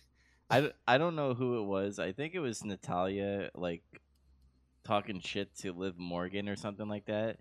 And Liv Morgan sounded like she was turned on. She's like, "Oh yeah, She said, "Oh fuck." yeah." I was like, "What the fuck?" Is this her character now? That's another storyline that just fell. Like they were supposed to be a big feud, but then they found out Lana can't wrestle, so they had to like throw it away. Hey, I mean, at least they cut bait on it. I didn't want to fucking see that shit. Yeah, I guess I have been I've been saying forever they should have stopped, and they finally did. Uh, now they got the Liv Morgan, Ruby Riott, and Sarah Logan kind of thing going on. I guess. I mean, I guess that's something. Yep. I don't have any strong feelings over that one, really. uh Asuka doing weird faces in the pods and like yelling in Japanese really loud because Vince finds it funny probably and That totally seems like something he would find funny. yeah. I I could definitely see him go to, up to Asuka. Asuka, you know that stuff that you uh, say in your uh, your language, right? He gives her so much mic time, and she literally says nothing anybody can understand. Mm-hmm. Like occasionally she'll say something in English, and Kairi will say a little bit more in English, because I think her English is just better. Yeah. and then and they'll play off each other. But like, he'll let her go out there and do that for like ten minutes. And then the and then the crowd boos and then he's like, "Yes, heat, heat, baby." I think he thinks it's funny, and he also thinks because this used to be an old trick. The foreign heel says shit in his language, and it pisses people off. mm-hmm. But the foreign heel gimmick doesn't really work anymore, in my opinion. Uh, it's just it's a it's something that's like dated now. I'm And so, every time every time they try to bring it back, it just does not get the heat it used to. I'm surprised like Vince is not gonna do like the the green mist is like coronavirus or something. oh my god, blue mist! yeah. 'Cause it's like water. oh god, Corona. It's just like she, blue mist Shayna, and she starts coughing and fucking. They put a, a mask on her and cart her out. oh my god! That's how like they get off of TV and shit. Like uh, they have to be quarantined for two weeks. Yeah. oh See- my god! See that stuff would not fly today because then people will be like, "Oh, people are dying," and like this is so wrong. It's offensive. I, I mean, yeah, like some people are dying. I'm not trying to be an asshole. I'm just the facts are. but like back then, they would do something like that. Yeah, I mean, it's not that. Yeah, let's get into politics shit. I don't know. Not that many people are dying. Calm down. Like, uh, I thought Shayna like tossing Liv Morgan around, uh, especially against the Elimination Chamber chains. god damn. I was like, "Holy shit, that looks fucking terrible." I love. I, honestly, I love the way they they did this with her. Like, aside from the shit, the gaps in the time, hmm that was great. Like, she went in there and beat everybody's ass. Did that awesome move. It's kind of like um, what the fuck is that dude's name? Will Ospreay. It's Yeah. kind of like his finisher. I think it's called Stormbreaker, but it's it's not. Hers doesn't rotate all the way like that. Uh, but she does that shit, hits that nasty fucking knee. It sounds awesome, and then just fucking chokes him out. Did that to everyone. I was like, this is yes. And then people were like booing, but I couldn't tell if it's like they were pissed or like they were mad because she was being a heel. I can't tell in today's wrestling. And I think it was the former because I heard people were walking out of the arena like while this was going on. I mean, it's a, it's a, I don't know. I, I, for me, because I didn't really care for this match. I thought it was this is what Shayna should. Shayna should have kicked Kairi's ass on Raw, Mhm. and yeah. kicked everybody's asses in the in the chamber. Yep. Instead, instead they had Kairi like almost beat her, and then Shayna being like, "All right, uh, that's it. I'm gonna start kicking everybody's ass now." It pissed her off enough to try hard. hmm I I think this was a victim of match placement. It this was terrible. This this is planned terribly, especially when how did you not know ahead of time that you all plan these fucking matches and you know somebody fucking put together the tag team chamber the way that they did. And you let this in the show? Like this should have been in the in the tag team match spot. I mean, I know this has been presented as the bigger angle. That's kind of the problem. Yeah. Uh, it's but the way they put it together was just like it pissed everybody off at the end. And I think it's dumb because from what I could tell, like general fan reaction was everybody's pissed because nobody got to wrestle. That's why they're pissed. I would have had Shayna bite all the competitors before the uh, the chamber match, Oh my god. and like they She's all chewing through the competition. It, like they all couldn't uh couldn't be uh, in the match, and I guess like you have Becky and and Shayna just fighting in there, not in a like a, a full fledged match, but like making it all bloody. Yeah, like maybe she runs in there and tries to fucking hit her with a chair hmm or, or something, like do a run in, you know? Or they brawl on the outside and, and they break it up, or some, you know, a bunch of fucking referees can't stop them, Yeah. you know, shit like that. Uh, yeah, that, that's what sticks out to me, though, about this complaint. No, well, Liv didn't get to wrestle, and, and uh, you know, Ruby didn't get to wrestle. It's like, that's not the point. That, that was not the point of this. It's Shayna. Shayna has to be look good to go into Mania. if there is a Mania. That's part of the problem with the the way that the uh the Raw women's division is, the state of it right now. Mm-hmm. In my opinion, it never really recovered after they fed everybody to Ronda Rousey. Uh, because it's like she beat fucking everybody, Mm-hmm. and then Becky beats her. Great, you know, and then it's like, well, now what? it's like they didn't really build anybody back up exactly. Yeah. Like Sasha came back with some build up just because she was gone for so long. And that was like the only one that kind of felt like, oh yeah, that maybe this could be good. And it was while it lasted. and then it was over all of a sudden. like uh yeah, it's just they never rebuilt the division in my opinion. Everybody's still where they were over a year ago now. Yeah. Other than that, um, I'm actually gonna change my score for that match. I'm gonna give it a six point seven five out of ten. Because I, I oh go ahead. I gave props that Shane. I mean, this is what we supposed to see in Shayna, so that's the only like positive thing I saw out of this. But it's very predictable.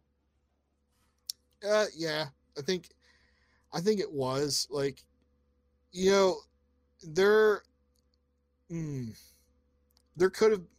It's weird because I don't know if I'm trying to think of a way where you could have done this match and you could have shut everybody up that would bitch. Well, nobody got to wrestle, you know.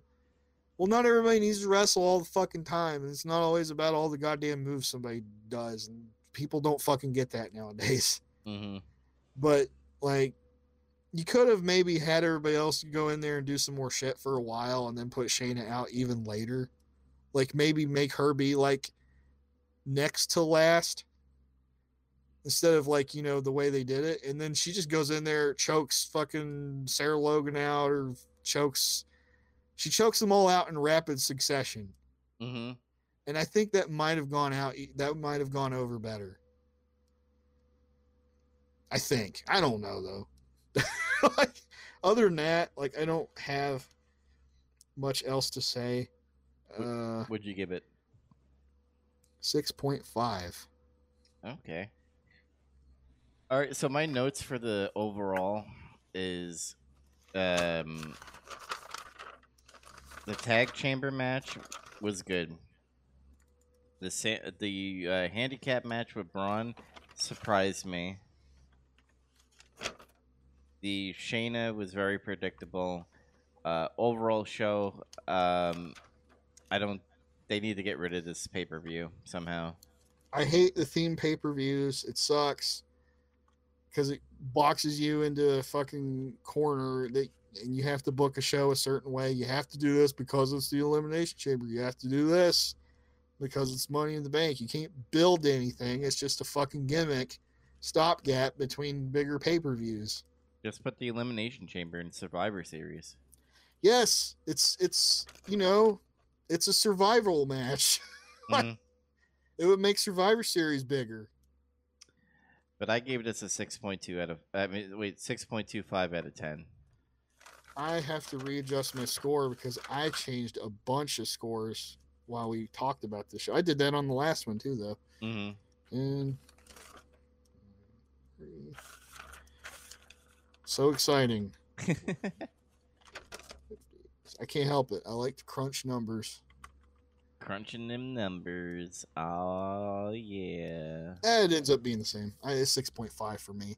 It was is weird because this show I thought started out pretty strong, and then it just kind of like fell off after that tag match. You could tell it was a weak build.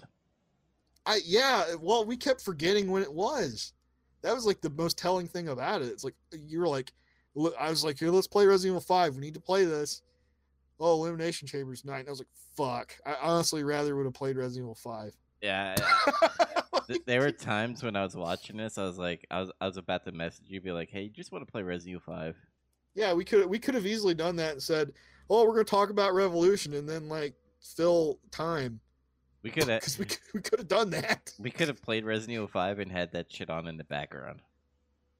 Oh yeah, we could have. Heck, we could have even done that, I suppose. But yeah, it's already passed. Um, but anyway, I don't know when the next pay per view is gonna happen. We don't even know if WrestleMania is gonna happen. yeah, wrestling is in flux because of fear mongering shit or something. I don't know. That's another debate. But uh, That's another debate. yeah, I'm not saying we're being manipulated. I'm saying people are overreacting. I think. I don't think the events. No, no, I'm not getting into this. This is gonna take forever. No, Uh, we're gonna get in this right now. but uh, yeah, there's no pay per views. Uh, AEW doesn't have. A, uh, oh wait, NWA, the, the, the Crockett. If that happens, if that happens, yeah, we don't know. We literally don't know. yeah. We might have to go into uh, the archives for a while, oh yeah. dig into our bag of tricks for for something next. What we'll do if Mania is canceled for not canceled or delayed on uh, in about two weeks or so, we'll do or three weeks. I'm sorry. Um, old WrestleManias we'll watch. We'll pick. I say we'll pick about two each. Oh damn! Okay. Yeah, to fill up the Mania.